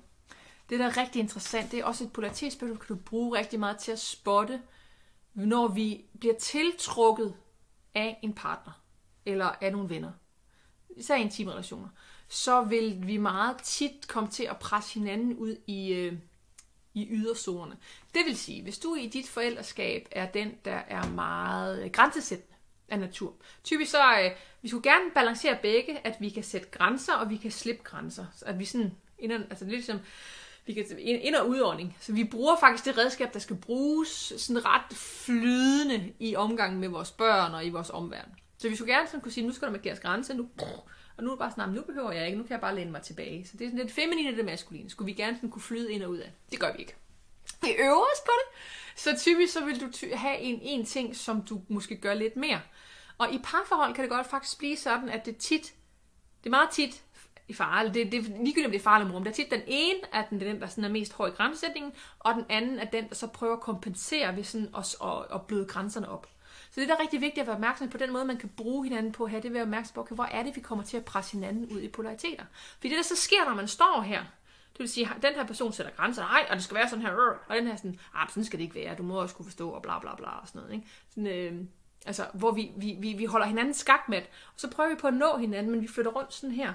Så bliver det hele tiden sådan, øh, du er også bare så kontant, og så du er så grænsesættet. Det er også fordi, du er så blød og så eftergivende. Så er jeg nødt til, nej, det er også fordi, jeg er nødt til at være blød og eftergivende, fordi du, så står vi sådan her og skyder på hinanden. Og vi forstår faktisk ikke, at det, der egentlig fastholder os, det er faktisk det, at vi bliver ved med at være rigide i vores adfærdsform. Det vil sige, at hvis du er fanget i sådan en her med din partner, i forhold til forældreskabet, eller i forhold til hinanden, hvis I er fanget i sådan en, hvor I sådan, det eneste sted, I kan havne, det er, at I står og kritiserer hinanden. I kan, ikke rigtig, I kan sgu ikke komme ind bag ved det. I er bare enige om, at du er helt forkert, eller du er helt forkert. Og når, I først, når man først får øje på det, shit mand, vi udspiller modpolerne i den samme adfærd. Så den bedste måde at bryde den her, hvor man er sådan fuldstændig låst, det er, at man, man, man bøjer af, ikke over for hinanden, men at du simpelthen, du dropper med for at løse den her med ord, for det kan I ikke, I ryger flæsket på hinanden, glem det. Det vil sige, I, I, I sådan, man slipper den egentlig bare, og så kan du faktisk begynde, altså sige, der er en konflikt med børnene. Så der, hvor I typisk vil være, at den ene går ind og være meget øh, grænsesættende eller et eller andet, at der kan du faktisk, inden det slag får lov til at udspille sig, at der kan du faktisk være den, der går ind og tager den mere grænsesættende på. Nej, men det er sengetid nu. Altså det vil sige, du går faktisk ind og gør det modsatte, hvad du plejer at gøre. Det vil sige, du begynder at opøve en kapacitet i dig til at udføre en anden adfærdsform end den, du plejer. Så vil du nok opleve, at din partner, du faktisk får frisat din partner her til faktisk at gå mere over i modpolen. Men her er, det, her er I ikke bare rigide. Her er det sådan en mere en bevidst dans. Okay, hvis jeg indtager den her, så vil, du, så vil jeg naturligt lidt presse dig ud i at tage den anden, fordi det er sådan, det er sådan dynamikket, det udspiller sig. Og der kan være noget vanvittigt vidunderligt i, at nogle gange så ser man faktisk sin partner gøre det, som man helt har higet efter, som man har beordret ham til, man har råbt til ham, man ønsker, at gøre, man har grædt, og man har hulket, og hvorfor kan du ikke? Og lige pludselig, fordi man ændrer noget adfærd i sig selv, så opstår det helt naturligt. Det er vidunderligt smukt at finde ud af. Og det handler faktisk ikke skid om, hvem du eller din partner er. Det handler noget om den her samspilsdynamik, der er. Den her polaritetsdynamik. Det sted, hvor I dog, jeg vil sige, for omkring 80-90% af os, der er nogen, der ikke behøver det seksuelt, men, men for flertallet af os i et heteroseksuelt parforhold, altså mellem mand og kvinde, der vil det være nødvendigt at bevidst arbejde med polarisering. Altså bevidst fastholde polarisering mellem feminin og maskulin, for simpelthen for at få den fornødende seksuelle øh, tension, som, som gør, at sex bliver fuldstændig lækkert og fantastisk og euforiserende og alt muligt andet. Der kan ske det, at vi kommer til at prøve på at gøre vores mand om til en kvinde, Øh, og det er lidt et problem, fordi... Altså, det er ikke bare et lille problem, det, det er et kæmpe problem. Fordi det øje, hvis, hvis vi higer efter, at han skal fungere, så vi fungerer, han skal være et følende væsen, som vi er, og han skal se og møde os, øh, som vi føler os set og mødt andre kvinder. Hvis vi for sidst nærmest for ham overbevist om det, sådan han skal være, så for de fleste af os, fleste kvinder, så bliver stoppet med at tænde på deres mand. Så det er noget med at forstå, at seksuel polaritet er altså lidt noget andet, end når man er sammen med en ven. Så vi skal bare forstå det her med, at vi, vi lidt tror, at vi skal have, altså at vores parforhold skal være vores bedste ven, vores soulmate, vores vildeste elsker og sådan noget. Det er noget lort. Eller man skal i hvert fald vide, du kan godt have et, en situation med din partner, hvor I har et dybt venskab, I har en, en dyb samtale på venneplan, men lige der vil I også opleve, at I ikke tæller på hinanden. Det vil sige, hvis I så skal have gnisten fundet, så er det faktisk en anden form for, den anden form for dynamik, der skal indspille sig. Og i og med, at man begynder at forstå det, så kan man faktisk lege med det her. Så skal man bare lige vide, at vi skal rystes ud af venskabet. Ikke forstået som, at vi skal til at blive uvenner, det er ikke det. Det er bare en måde, at dynamikken er anderledes. Fordi du knaller ikke din ven, måske et eller andet booty hvis man ikke lige har en kæreste, men jeg siger bare, at du, du, det, det der din ven vil du ikke tænde på. Så det er nogle andre ting, vi tænder på. Så man skal bare være, for, man skal bare være opmærksom på, at der er forskel her. Og det er det samme, hvis man gennemgår en form for øh, terapeutisk proces med sin partner. Nogle gange, lad os sige, at man har bragt i knæ, og ens partner er der meget til at, ligesom at hjælpe og støtte, og faktisk være sådan en, en, en form for terapeut i en periode. Det kan være så fint og smukt, men på et tidspunkt skal man også rystes ud af den, og så skal det overføres til en anden terapeut. Fordi den, det der terapeutfelt, øh, på et eller andet tidspunkt kan det blive eroderende for seksualiteten. Så det er bare noget med at vide, at det handler ikke, hvis du lige pludselig oplever sådan, hvordan jamen, du er min bedste ven, og hvorfor det er så ærgerligt, at vi ikke kan tiltrykke hinanden, der må være noget galt med og sådan noget. Nej, der er ikke skide galt med jer. Der er noget med, med polariteten, I skal ligesom have styr på, i forhold til, hvordan man får genvækket lysten. For det er et andet spil. Det er for seksualiteten, det er et helt andet. Altså, du har logikken, så har du følelserne, så har du seksualiteten. Det, det, det er alt sammen noget forskelligt noget. Så det er med det, når jeg ikke kom så meget mere ind på det. Jeg vil bare lige tage det med, fordi den er ret vigtig. Fordi hvis der er noget, hvis der er noget, der kan være eroderende for seksualiteten, så er det faktisk, altså jo dybere venner I bliver, jo typisk vil du ikke tænde på din partner. Det betyder ikke, at I ikke også godt kan have et, et dejligt, kommunikativt, øh, nærende par, parforhold, hvor der er venskabelige elementer. Hvis selvfølgelig kan I det, altså, så vil man jo ikke være sammen med vedkommende. Det er bare for at sige, at det er gået for meget over i venskab, så, skal I så, så er det faktisk en, en hensigtsmæssigt at gå ind og lege med den her polaritet. Altså helt bevidst polaritet mellem maskulin og feminin, og også vide, hvad for en polaritet du har. Fordi,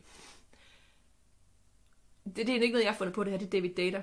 Øhm, og jeg var faktisk fuldstændig enig med ham, og det var øjnen, det var øh, epiphany for mig at læse hans, øh, hans, hans forfatterskab i forhold til det. Fordi siger, du, det er ret vigtigt, at du finder ud af, hvad din seksuelle, seksuelle polarisering er. Hvor er du primært? Fordi du kan godt være, du kan være feminin i, din, øh, i dit sind, så kan du være maskulin i din krop. Altså, vi, vi vækster alle sammen med maskulin og feminin. Uanset om du er mand eller kvinde, så er det ikke bundet op på det. Det er, ikke, det er mindre vigtigt. Men det er ret vigtigt, at hvis du, hvis du er feminin identificeret i din seksualitet, så vil for i hvert fald 80-90% er, at, af os, af dem, som er feminin identificeret i sin seksualitet, det kan man også godt være, så vil vedkommende have brug for at være sammen med en, der er maskulin identificeret i sin seksualitet, for at få den fornødne seksuelle energi. Så nogle gange, hvis man har helt øh, har kæmpet mange år for at få seksualiteten til at fungere, så kan udfordringen måske godt ligge der. Det kan simpelthen godt være, at hvis begge er feminin identificeret, så har de en hunger efter at blive taget. Altså de har en, de har en, der er forskel på, hvad du, hvad du længes efter seksuelt, og hvad du, hvordan du længes efter at blive set og mødt og rørt. Det, der er forskel på det, om du er feminin identificeret, eller du er maskulin identificeret. Og, der, og, og nogle gange kan man komme til at, at udsende, især fald som, som, som vestlige meget, øh, som vi kvinder er rigtig gode til at gå ind i det maskuline, og det er pisse fedt, fordi vi får udrettet rigtig meget, og det skal vi, det skal vi bruge, altså vi trumler derud, og det skal vi også, det, det, det, det, det, det er skide godt. Vi skal bare kunne vækste mellem dem, det skal mænd i øvrigt også. Så det er ikke, det er ikke, det er ikke kønnen er ikke så vigtigt her, det er mere energistrukturerne, som vi alle sammen har. Jeg tror ikke, jeg vil gå med ind det lige nu. Jeg tror, faktisk, det, det er et foredrag for sig selv. Men der er noget meget fedt der, og der er noget meget fedt at arbejde med, hvis du står et sted med din partner, hvor jeg siger, okay, vi er blevet skide gode venner, men vi, vi trænger faktisk til at få, få lidt gnister tilbage i vores, i, vores par, i vores seksuelle parforhold. Der vil jeg virkelig anbefale David Data, fordi han kommer med nogle indsigter, som jeg ikke har stødt på andre steder, som jeg synes bare har, har flyttet, altså har, har fuldstændig flyttet min verden, vil jeg sige. Ja, så det her med at forvandle aggression. Jeg lavede, jeg lavede et opslag omkring det her med, når du er i, øh, i aggression, øh, fordi vi er så bange for aggression, vi er så bange for vrede. Og grunden til, at vi er det, det er meget forståeligt, at vi er det. Altså fordi blind raseri kan være pissefarligt. Altså mange mor sker, sker i effekt. Det er jo, ikke, de fleste mor, der sker, er jo ikke, fordi vi har en masse seriemorder, der går rundt. Seriemorder er jo øh, typisk, altså seriemorder vil jeg sige, nærmest alle sammen af dem er, er personlighedsforstyrret, ikke?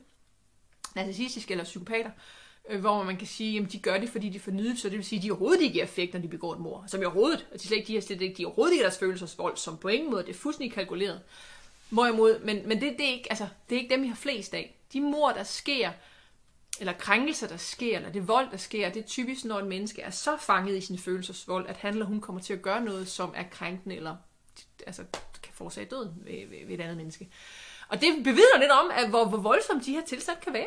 Også aggression, så det giver mening, at vi kulturelt igennem mange, mange, mange, mange, mange, mange årtusinder har forsøgt at sådan at, eller 100 er det nu nok nærmere, har forsøgt sådan at inddæmme aggression. Og også sådan at finde ud af, hvordan lovgiver vi os ud af det. Men er du for, er du for aggressiv, det går ud over andre, så ryger du i spjældet. Det ved vi godt, det hjælper dig. For så sidder du bare derinde og, og spejler en masse andre aggressive mennesker, så det bliver du sjældent øh, mindre aggressiv af. Men vi ved ikke, hvad vi skal op med det ellers. Altså, vi ved ikke helt, hvad vi skal, hvad vi skal gøre ved det. Så det er bare mere for at sige, at det, det, det, der er helt sikkert noget evolutionært hensigtsmæssigt i, at vi er, lidt, er meget varsomme med det i mennesket, det, altså de aggressive sider, fordi de kan gøre rigtig, rigtig stor skade. Problemet er bare, at når vi ikke lærer at håndtere aggressivitet, det er der, den bliver farlig for os. Fordi du kan ikke, du kan ikke springe aggressiv, altså aggressivitet over, fordi du, vi er et pattedyr. Altså vi er også et pattedyr, så det ligger i os. Altså det er simpelthen, det er simpelthen instinkter, der ligger der. Så aggression er en naturlig del af det at være menneske, uanset om du vil kunne lide det eller ej. Og hvis du sådan sidder og tænker, at jeg er aldrig aggressiv, tro mig, hvis du går i dit liv igennem med en loop, den vil være der. Den vil bare komme ud på en anden måde. Komme ud sidebenene. Hos kvinder, aggression kommer typisk ud øh, meget mere indirekte. Øh, og der er sådan en risiko for, at mænd faktisk også begynder at blive meget mere indirekte i deres aggression, fordi lige nu er meget aggression øh, meget, meget koblet op på, øh, på overgreb mod kvinder, hvilket der, der helt sikkert er øh, jo, jo noget om. Men problemet er, aggression er også meget andet. Aggression behøver ikke, er, er ikke altid at komme ud i en krænkelse. Problemet er, hvis vi siger, okay, det er mænd, der er problemet, det er fordi, de er aggressive, så gør vi det forkert, så må aggressivitet bare taget ud af ligningen. Fordi det er kvinder i hvert fald ikke. Men det er ikke rigtigt. Kvinder er i allerhøjeste grad også aggressive. Vi er bare aggressive på en anden måde. Så det handler om, at vi er nødt til, hvis vi vil komme krænkelser til livs, hvis vi virkelig vil komme krænkelsen til uanset om det er sådan en meget fysisk krænkelse, eller en indirekte øh, krænkelse, som kan være ud af sidebenene, dyb manipulation, øh, nu trækker jeg dig tæt og holder dig udenfor, sådan, altså i, sådan, i den mest grælde, grælde, øh, konte, i den grælde, grældeste forstand, som, øh, som er mere den kvindelige form for, for aggression så, er det, så, skal vi, så skal vi lære dansmænd. Vi skal som individer lære at forstå den. Vores børn skal lære at forstå den. Og skal lære at kunne holde, det har vi igen dæmningen, altså at kunne omsætte aggressiviteten til hjerteåbning. Altså det er i bund og grund det, vi skal kunne. Så, så, så vi, kommer ikke, vi kommer ikke til at, at kunne lave spiritual bypass og bare tro, at vi kan sidde, og så kan vi bare lave alt til hunky-dory spiritualitet heroppe. Der er noget sandt i det. Det er faktisk noget sandt i, at vi kan transformere sådan, de mere dense, de mere sådan, lidt mere dyriske instinkter. Men instinkter forsvinder ikke. Det er ikke sådan noget med, så lige så har du, så har du, så har du arbejdet med aggressivitet, og så er den blevet, lidt til en hjerteåbning, og så oplever du aldrig mere at være et aggressivt menneske. Det, det er ikke sådan, det fungerer. Det der, det, der gør, det er, at du skaber en, en vej. Du skaber simpelthen en bane fra, ah, nu, mærker jeg, nu mærker jeg aggression. Hvad stiller jeg op med den? Det vil sige, at du faktisk får en mulighed for at tage aggressionen og hente den op i dit hjerte og få den ud i livet. Frem for at du tager aggressionen og kommer til at gøre skade i, i, i verden med det. Og det er derfor, der er noget vanvittigt smukt i det, og det er jo ikke noget, vi kommer sovende til på nogen som helst måde. Det, men, men, men vi skal igen være nysgerrige på at arbejde med det. Vi skal være nysgerrige med at invitere aggressiviteten ind i det her window of tolerance. Okay, hvad er det, der ligger i den her? Hvad er der, hvor er, hvad, hvorfor, hvorfor, hvorfor er det, jeg har lyst til at bide his fucking head off? Sådan, hvor kommer det fra? Mange kvinder har jo den her, I just want to rip his fucking head off. Øhm, og, og der ligger noget, som både kan være enormt skamfuldt, og, der kan, og faktisk ved vi, fra kliniske studier, at ja, det er rigtigt, at når vi kigger på altså sådan skraldvold og voldtægt, jamen så er det jo, så bonger kvinderne ud på det, altså som at være ofre for det. Men hvis vi kigger på sådan, det at få en, sådan, at, at, at blive slået, altså sådan, du ved, dasket til, så er det faktisk mændene. Altså, så er det faktisk kvinder, der går og dasker til mænd. Øhm, hvilket jo også er en krænkelse. Altså, det er ikke for at sige, at det ene er værre end bad, at det det andet. Det er bare for at sige, at vi kan ikke kun tale om det ene og gøre det problem, men vi er nødt til at snakke om hele pakken, og vi er nødt til at skulle forstå, hvor kommer det fra. Og nogle gange kommer der, altså er der simpelthen en, en form for aggressivitet mod mænd, fordi vi synes, de er faldet i søvn. Jeg har sådan lidt, du sover, jeg, jeg er her for at vække dig. Og det skal vi selvfølgelig ikke gøre ved at rive deres hoved af. Men nogle gange, så det der med, at du følger aggressiviteten, hvorfor er det? Hvorfor er det, jeg bliver så aggressiv? Og det kan nogle gange være, at jeg synes, du sover. Altså der er simpelthen, i vores partnerskab, du sover.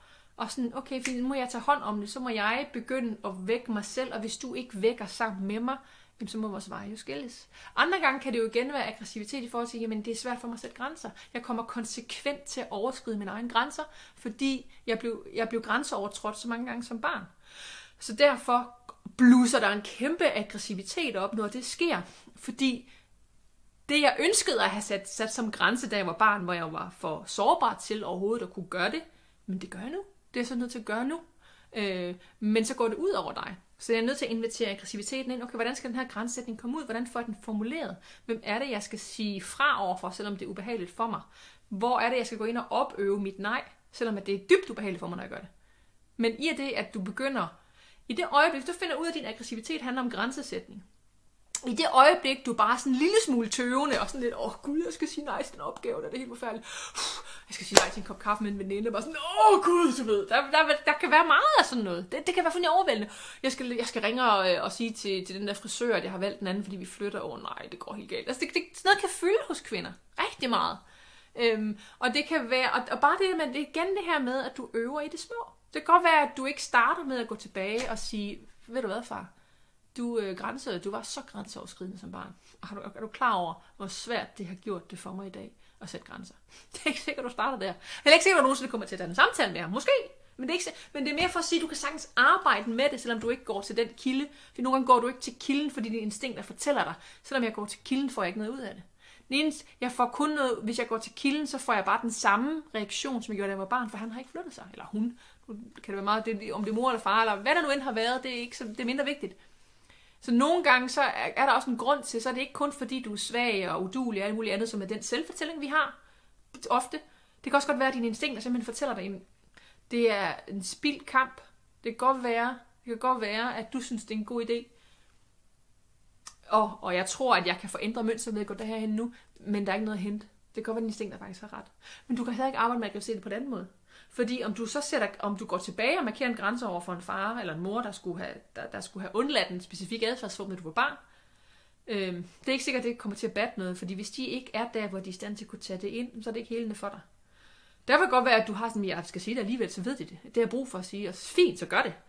Øhm, men det er bare ikke, det betyder bare ikke, at din grænse sættes lige mirakuløst, så sidder i skabet. Du skal mere se det som, okay, så er jeg nu er jeg nødt til at øve mig. Jeg er simpelthen nødt til at opøve det som en muskel. Og det øjeblik, du begynder at opøve det til, og det kan være til en veninde, sådan, nej, jeg har altså ikke lyst. Jamen, jeg har brug for at snakke med dig, ja, det forstår jeg godt, men jeg kan ikke i dag.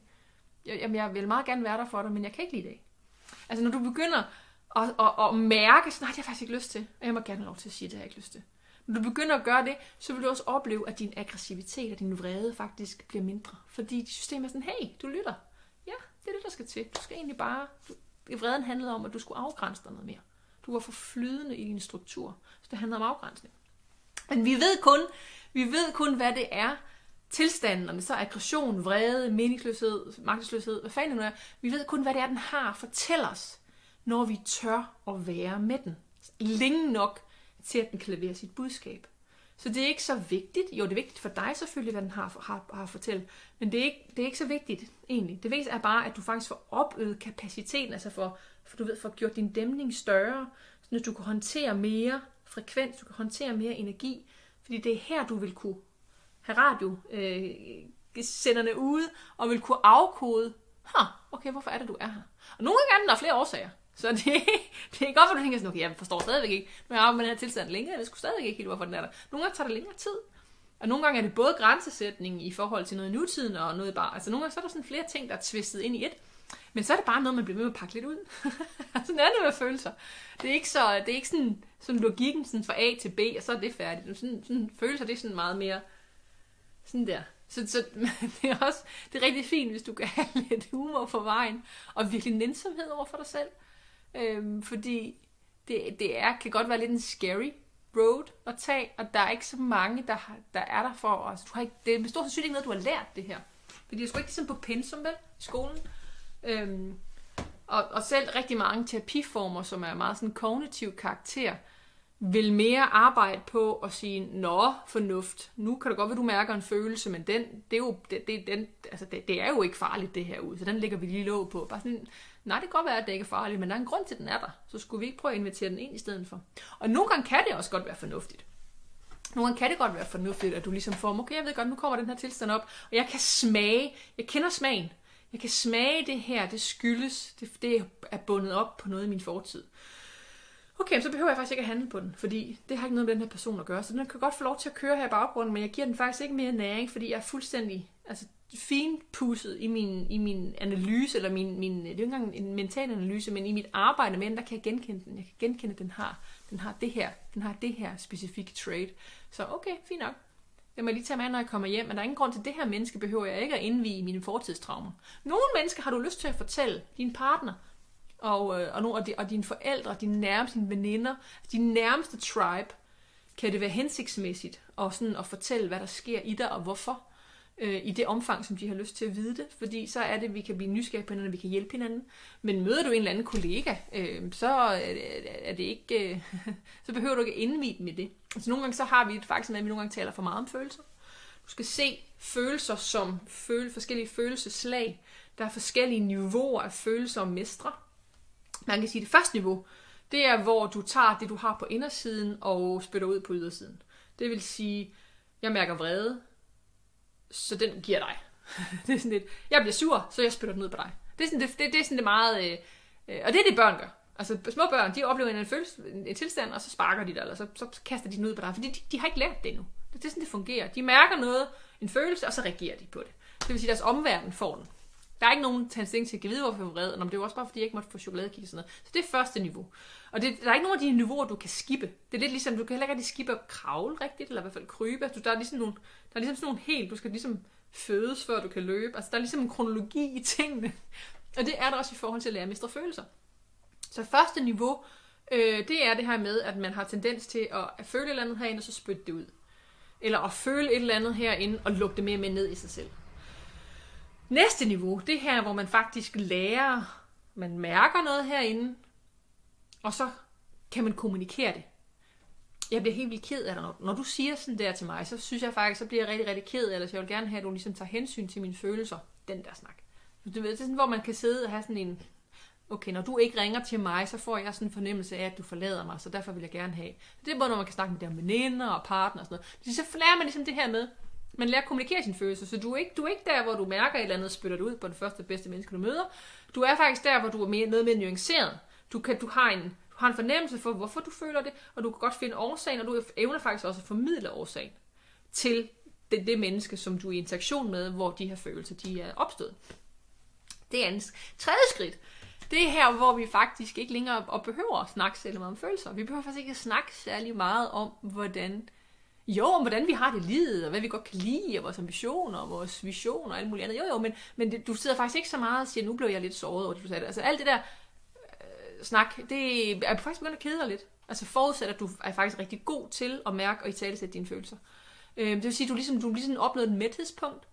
Så nu er det faktisk sådan, at du mere omsætter følelsen i din krop i det enkelte moment, du har den, og at det kalder på en adfærdsændring i det menneske, du er sammen med. Det kan lyde abstrakt, men det kan være, lad os sige, at du øh, kommer ind ad døren, og du ser din, øh, din partner sidde og forsvundet i iPhone, øhm, og indsætter ikke med et blik. Og I har ikke set den hele dagen.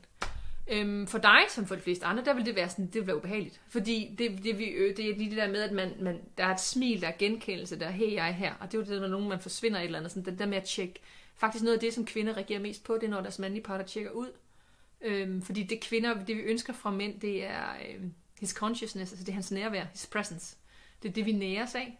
Han næres af vores fylde, han næres af vores energi, så det er lidt det, der, der er forskel på, eller, eller man kan sige, det feminine og det maskuline, for det kan også godt være omvendt i mand-kvinde, så, så det feminine og maskulinitet er ikke bundet op på køn.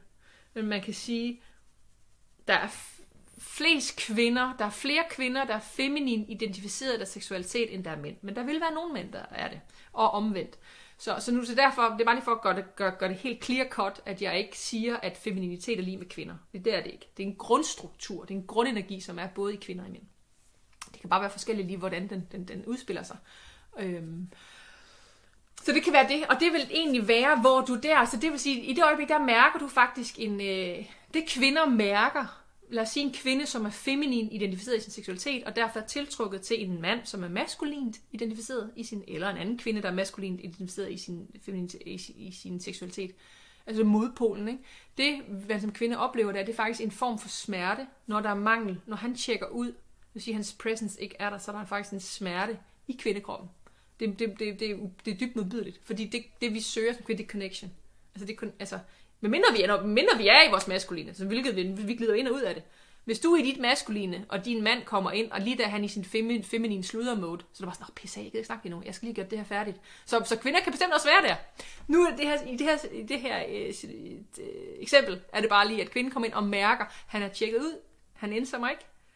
Øhm, ikke fordi han skal indse mig, men fordi jeg kan mærke, at han er tjekket ud. Det er faktisk det, er faktisk det det er, faktisk, øh, det er faktisk der, vi prikker til mænd. Altså, vi er her for at vække dem, for at de ikke tjekker ud, for de hele tiden kommer tilbage til consciousness. Afhængig af, hvor vi er udviklingsmæssigt, kan det se mere eller mindre elegant ud. Nogle gange kan det se meget dramatisk ud. Øh, men, men det, er egentlig, det er egentlig meget det, vi gør. Vi mærker et instinktivt kald til det sådan hele tiden. Hey, du falder ud. Der er udfald. Kom tilbage. Øhm, og det er også derfor, mænd har brug for os, og vi har også brug for mænd. Så det vil sige, at det øjeblik, at du som på sådan en tredje stadie, følelsesmestringslaget, der vil du øh, lave sådan en, der må så komme lyd fra dig du må lige trække vejret. Altså, du vil, du vil simpelthen reagere kropsligt på den smerte, du oplever ved, at han er tjekket ud. Men du har ikke engang noget at tænke tanken, for det, det behøver du ikke. Og bare det, at du faktisk tager dig af den smerte, du forløser den, vil, hvis han er lige så udviklet som dig, altså i et match der, så vil han opfange den, og faktisk der lige blive opmærksom på, hvor det gjorde ondt på dig. Jeg har tjekket ud, og så vil han komme tilbage, men vil faktisk, I vil faktisk ikke have sagt et ord.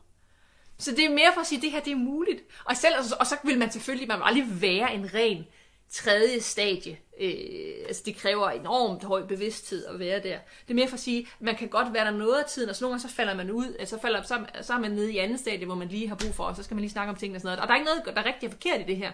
Det er mere for at sige, at du kan være lidt lejende med det og bare vide, at der er forskellige mestringsniveauer. Så hvis du er nået dertil, hvor du faktisk synes, at nu skal vi sidde og snakke om vores følelser, for det er skide godt at gøre i sit parforhold, og du kan bare se, at han er bare sådan, åh, jeg gider ikke mere, jeg har lært det, og du har sådan lidt, jeg synes sgu egentlig også, det er lidt kedeligt, jeg synes ikke, vi får noget ud af det, vores sex det bliver ikke bedre af det. Nå, men så er det måske tid til at begynde at lege med lidt noget andet. Ja. Yeah. Ved du hvad? Jeg tror sgu, at jeg kom rundt om det hele. Der er lige en sidste ting, som jeg ikke har nået. Jeg kan se, at jeg har vel jeg har fem minutter tilbage, inden der er tid til spørgsmål. Og det er den her med liv, død og genfødsel. Den er, det er ret en stor en.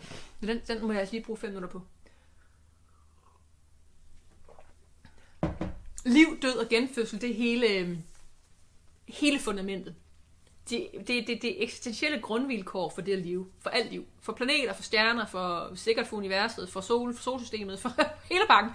Og dermed også for menneskelivet, kan man sige, jamen, vi fødes, vi lever, vi dør, vi formuler, vi går igen, sjælen måske reinkarnerer, altså afhængig af hvilket niveau du ligesom tager det på, og hvad du tror på, så vil du så kunne se den her cyklus igen og igen og igen og igen. igen.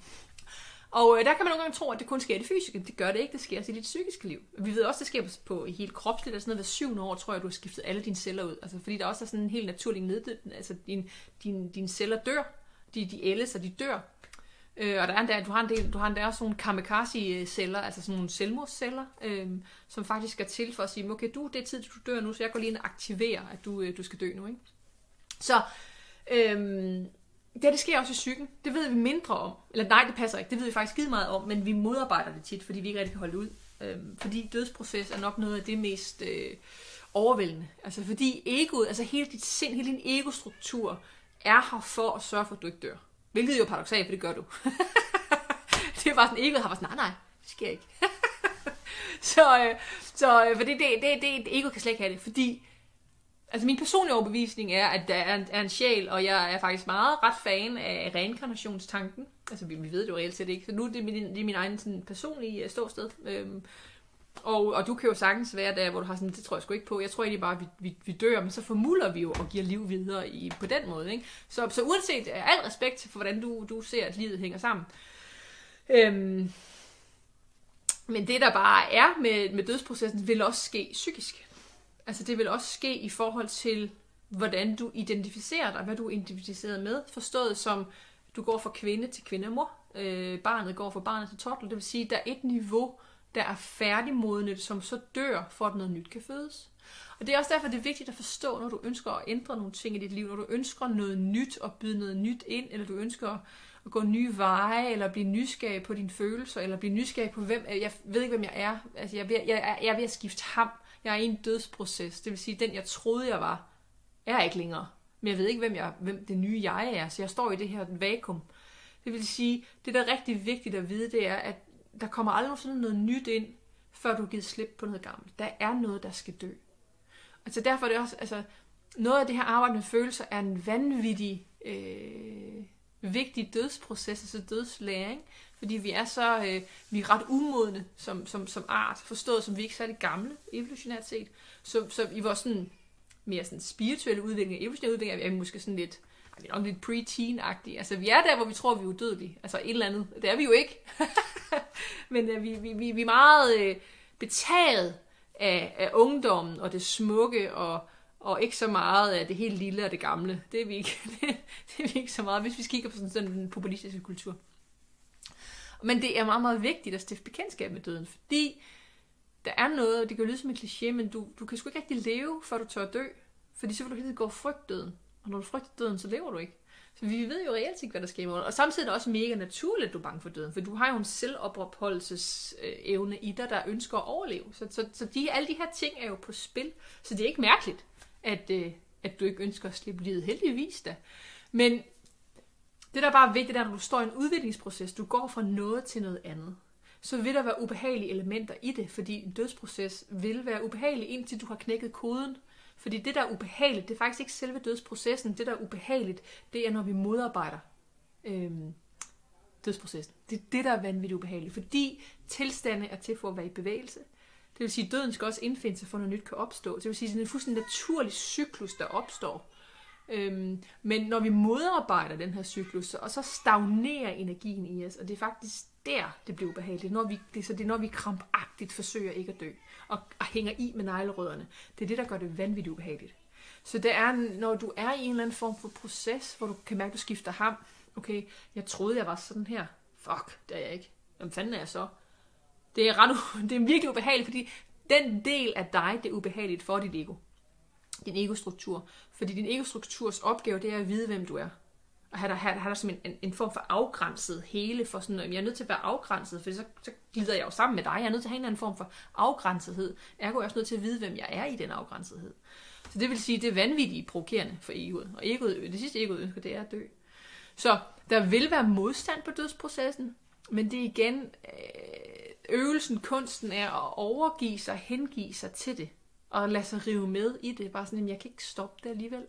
Fordi på den måde, så gør du processen kortere, og du lærer at være med Du lærer simpelthen at spotte den. Okay, nu går jeg ind i et hamskifte igen. Ha, interessant. Det kan godt være, du er sådan, åh, et hamskifte igen. Okay, men jeg har prøvet det før, så jeg, jeg ved, jeg ikke død af det. Altså, man kan sige, du dør jo ikke fysisk af det. Men du dør psykisk af det. Men der dukker altid noget nyt op. Og jeg vil faktisk sige, det er lidt alle, øhm, jeg synes den scene, nu ved jeg ikke, om I er sådan nogle Harry Potter fans. Jeg lige introduceret til min søn, han er big time fan. Jeg vidste det, for jeg er også giga Harry Potter fan. Øh, jeg behøver ikke klæde mig ud som Harry Potter, men jeg har set og læst bøger mange gange. Og jeg kan i en af dem, en af filmene, og jeg kan, eller en af bøgerne, jeg kan sgu ikke huske, hvad for en af dem, der er Harry, han, øh, han er inde ved den der øh, professor Dumbledore, og møder øh, Fox, som er fugl øh, Phoenix, som Phoenix-fuglen. Og den sidder der og på pjuskud, og lige pludselig går den op i røg og, og, og brand, og så kommer den her smukke, smukke, smukke, smukke fugl om. Ikke? Og det er lidt det samme. Altså, der er en, vi, vi lever i sådan nogle former, Øh, og så når den form er bragt til sin fulde når der ligesom ikke er mere at lære der, når vi ligesom er færdige med det, så dør den. Det er sådan, nu behøver du ikke den med. Så behøver du, du behøver ikke at læne dig ind i den form mere, fordi den form er blevet for trang.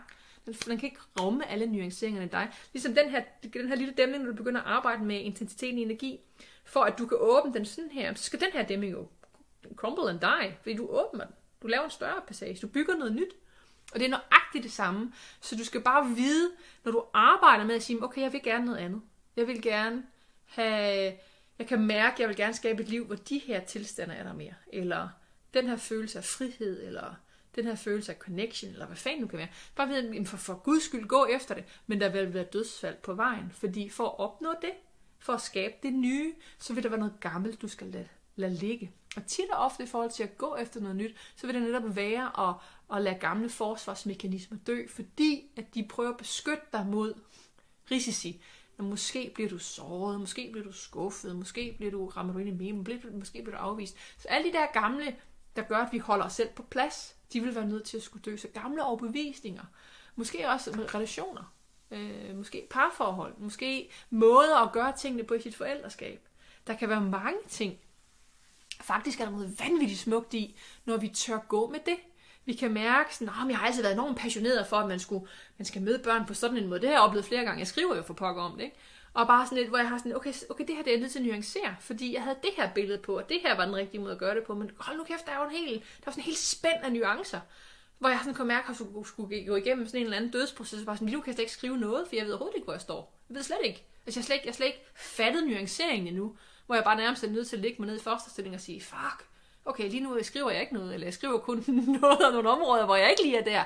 Indtil der er et eller andet nyt, der opstår, og så kan jeg mærke energien, og så er jeg klar til at formidle igen på en ny måde stadigvæk sådan den samme. Det er stadigvæk mig, men der er en, en, en nuancering. Jeg ved ikke, jeg har faktisk ret nysgerrig på at, at, at, at spørge nogle af jer, som har fulgt mig længe, om I kan smage lidt forskel.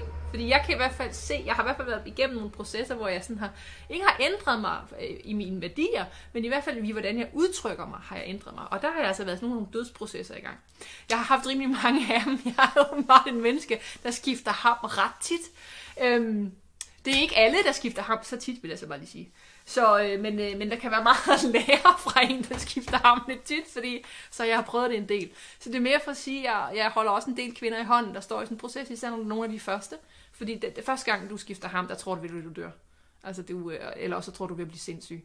Altså, der, der det, dit, dit, dit, dit, dit sind øh, laver alt muligt, bare sådan, what the fuck, altså, skal jeg på syg, hvad sker der?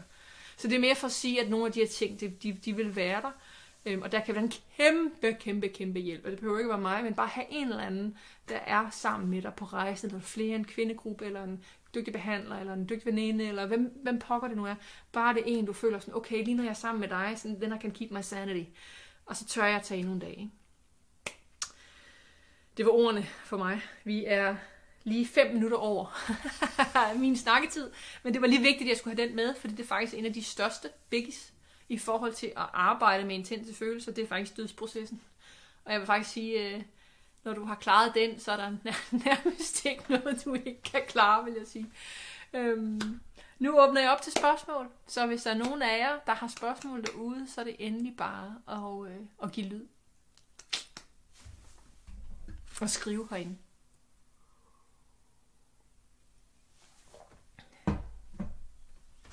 Så også lige computeren op, fordi så kan jeg lige også holde øje med den. Øh, der er en her. Mm. Der er spørgsmålet. Jeg er så sur og vred på min nærmeste familie, mor, far og søster, som ikke er interesseret i mine børn. Og familien, som hele tiden kræver alt muligt af mig, både psykisk og fysisk support. Jeg er bare helt mættet, og jeg kan ikke lige at give dem det, som de gerne vil have, altså at lege deres mor. Og det fortæller de mig også. De er skuffede, de savner mig. Mit fokus er bare på mine fire små børn. Og de tager ikke imod min kritik og, og, og tager intet initiativ. Jeg er meget påvirket af det, og det påvirker mig meget forhold til mine børn. Jeg tror måske, at jeg virkelig skal arbejde på min grænsesætning. Men hvordan vil du gå til det, når man har så meget vrede, og nok også sorg som mig, når de ikke lytter, og når jeg heller ikke har lyst til at kappe den skræntende forbindelse? Ja, åh, det er et rigtig, rigtig godt spørgsmål. Det skide godt. Der er rigtig, rigtig mange, der, der, der kan det genkende til det. Øhm, det er, nu ved jeg ikke, om du har læst min bog, min seneste bog, til for forbindelse, så skriver jeg netop det her med, at der er rigtig, rigtig mange i vores øh, generation af forældre, som oplever at være, vi har det som om, vi oplever at være for, forældre for vores egne forældre. Altså ikke, ikke øh, men altså at have et følelsesmæssigt ansvar. Og netop at føle os, føle os øh, rykket rundt i managen der. Og man kan sige, det vil skabe vrede. Det vil skabe vrede, hvis du føler, at du skal gå og være forælder for nogen, som er dine egne forældre, og faktisk skal tage et ansvar for deres følelser, som de overhovedet ikke tager for dig. Og også det der med, at du ligesom føler, at der er ikke nogen, der ligesom giver dig aflastning, men I forventer, at, de skal, at du skal aflaste dem. Ikke?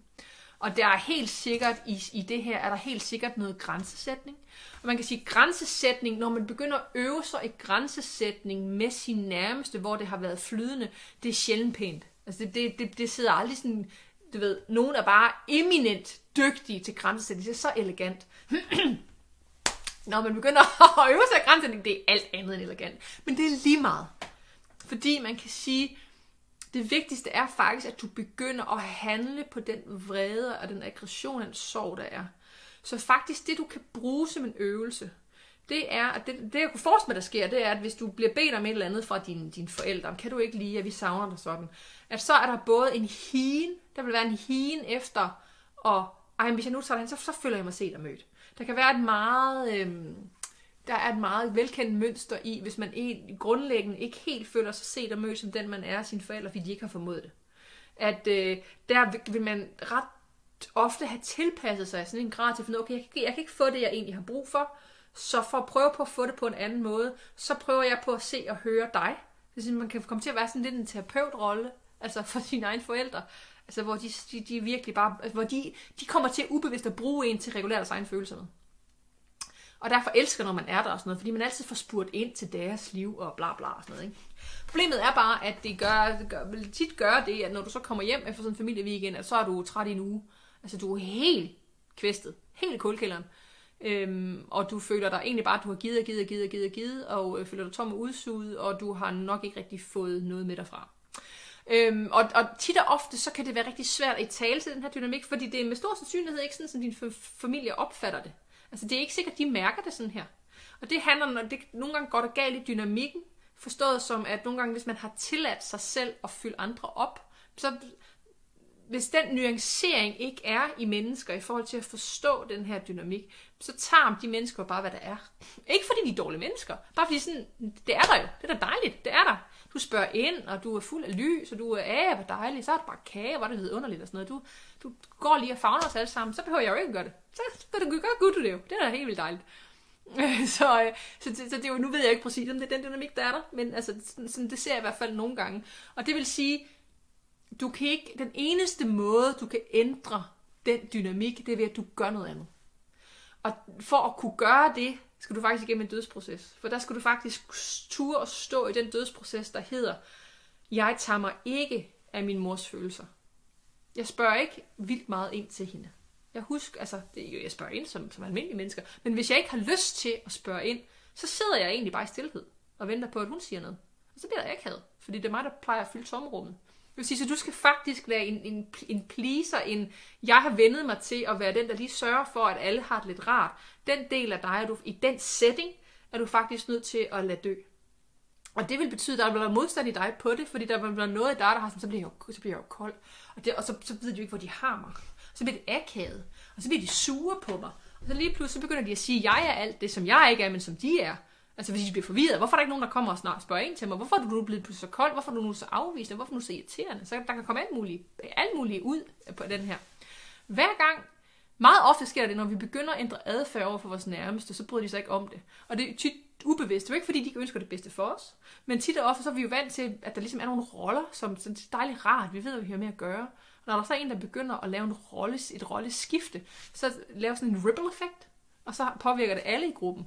Øhm, og det kunne være dejligt, at man sådan, nej, hvor spændende, hvem er du nu? Nå, okay, og sådan, men tit og så kan det folk synes bare, det er vildt modbydeligt. Altså det vil sige, det hardcore for dig vil være faktisk at kunne blive stående i det. Og derfor, du vil ikke kunne stå i det hele tiden, var for hårdt for dig. Men det kan være nogle specifikke situationer, hvor du meget tydeligt kan mærke, når jeg indtager den her rolle i forhold til mine forældre, eller i forhold til min familie. Når jeg gør sådan her i forhold til dem. Når jeg øh, øh, siger ja til det, man faktisk ikke har lyst. Det er der, jeg mærker allerstørst frustration, smerte og tomhed, når jeg er hos dem. Så tag to, et, to, tre af de situationer, eller måske start med en. Hvor mange du nu mener, du har ressourcer, tjek med din krop. Sig din krop sådan, jeg kan, godt, jeg kan i hvert fald godt tage tre af de her situationer. Nej, jeg starter et sted, så bliver jeg for overvældet. Lyt til din krop og hvor meget, meget nænsom og hvor meget, yes, sådan det jeg går med. Og så er det egentlig den, du starter med at lave om. Så det vil sige, hvis du er vant til at, øh, at være den, der, der er meget, der, der er enormt den, der sørger for, at snakken går, og snakken bliver behagelig, og det er dig, der sådan sørger for, at det ligesom glider, og du lige får snakket med din far, for det kan han sgu ikke, det kan han ikke selv finde ud af, han spørger aldrig ind. Så derfor så, så tager jeg mig lige af ham, fordi så føler han sig mindre akavet. Så det er Altså simpelthen lad være til at sige, og så er du der bare, bare som dig, og bare, hvor, hvor, du, hvor du, og så, du, hvor, så kan det godt være, at de begynder at du, du, er, er, du okay? Jeg synes ikke, du siger så meget i dag. Nej, jeg, jeg har ikke så meget at sige i dag. Du ved, hvor du sådan lidt glider af, og prøv at se, hvad gør det, og prøv at observere, hvad sker der i dynamikken, når du gør det, og hvad sker der i dig? Det vil med ret stor, i starten vil det være vanvittigt ubehageligt for dig, men gevinsten kan være, når vi ligesom gør noget andet, og vi ikke prøver på at tvinge nogen til at ændre sig, men når vi ligesom tager en anden position i dynamikken, så over tid, så kan vi faktisk opleve, at lige pludselig løsnes dynamikken op, lige pludselig begynder de at, at, naturligt at gøre noget af det, som vi godt, som vi har, synes, vi har bedt om hele livet, men som de aldrig har fattet. Eller også sker der det, nogle gange sker der så også det, at de bare synes, det er ubehageligt. De vil bare gerne have, at man bliver den gamle igen, fordi det var helt vildt rart. De har ikke lyst til at flytte sig. Hvis det sker, at de bliver ved med at give noget røg for det, du bliver ved med at blive stående, sådan, jeg falder ikke tilbage i den gamle rolle. Det, jeg har ikke lyst til at være den, der bærer den dynamik, fordi det er for drænende for mig. Jeg, jeg gider det ikke mere, jeg er færdig med den, det er død for mig. Vi er nødt til at finde en anden form at være sammen på.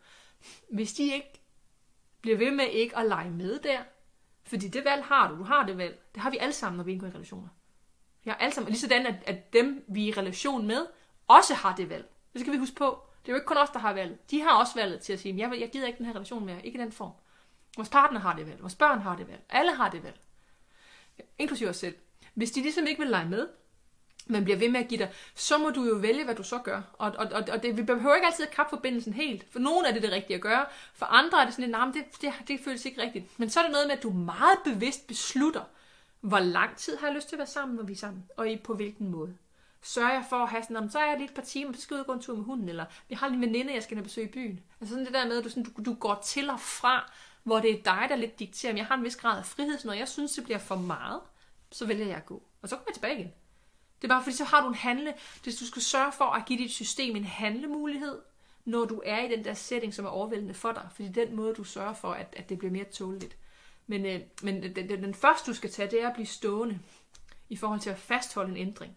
Og så vil du over tid opleve, at den her vrede, aggression og sorgen begynder at aftage. Det kan godt være, du lige skal igennem. Det kan godt være, du også, også giver dig tid til at sørge. Altså virkelig, da jeg, da jeg øh, var i terapi, hvor jeg havde lå på bunden, øh, der skulle jeg igennem en lang proces, hvor jeg faktisk følte mig som min forældreløs.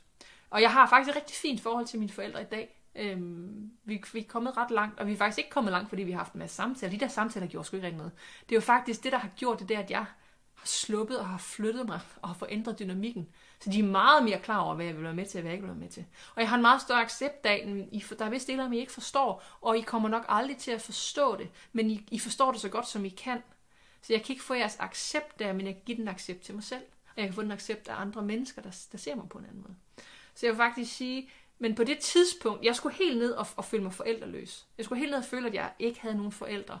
Og sørge som om jeg ikke havde nogen forældre. Og det var ikke noget, jeg kunne tænke mig til. Det var en fys, det var en, altså en soveproces i mig. Jeg skulle helt derned. Så, så der er noget med, at nogle gange, så, den, og det var jo en dødsproces i, ikke at miste mine forældre fysisk, men jeg skulle miste, jeg, jeg var nødt til at lade mit håb om, at de så på en bestemt måde dø. Fordi det, det kunne de ikke. Altså jeg bad dem om noget, de ikke kunne.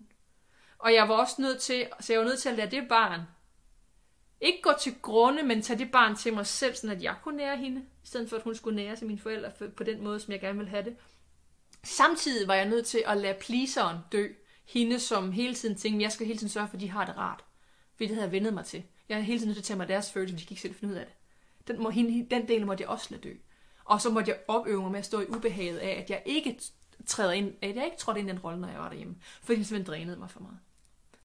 Thank you.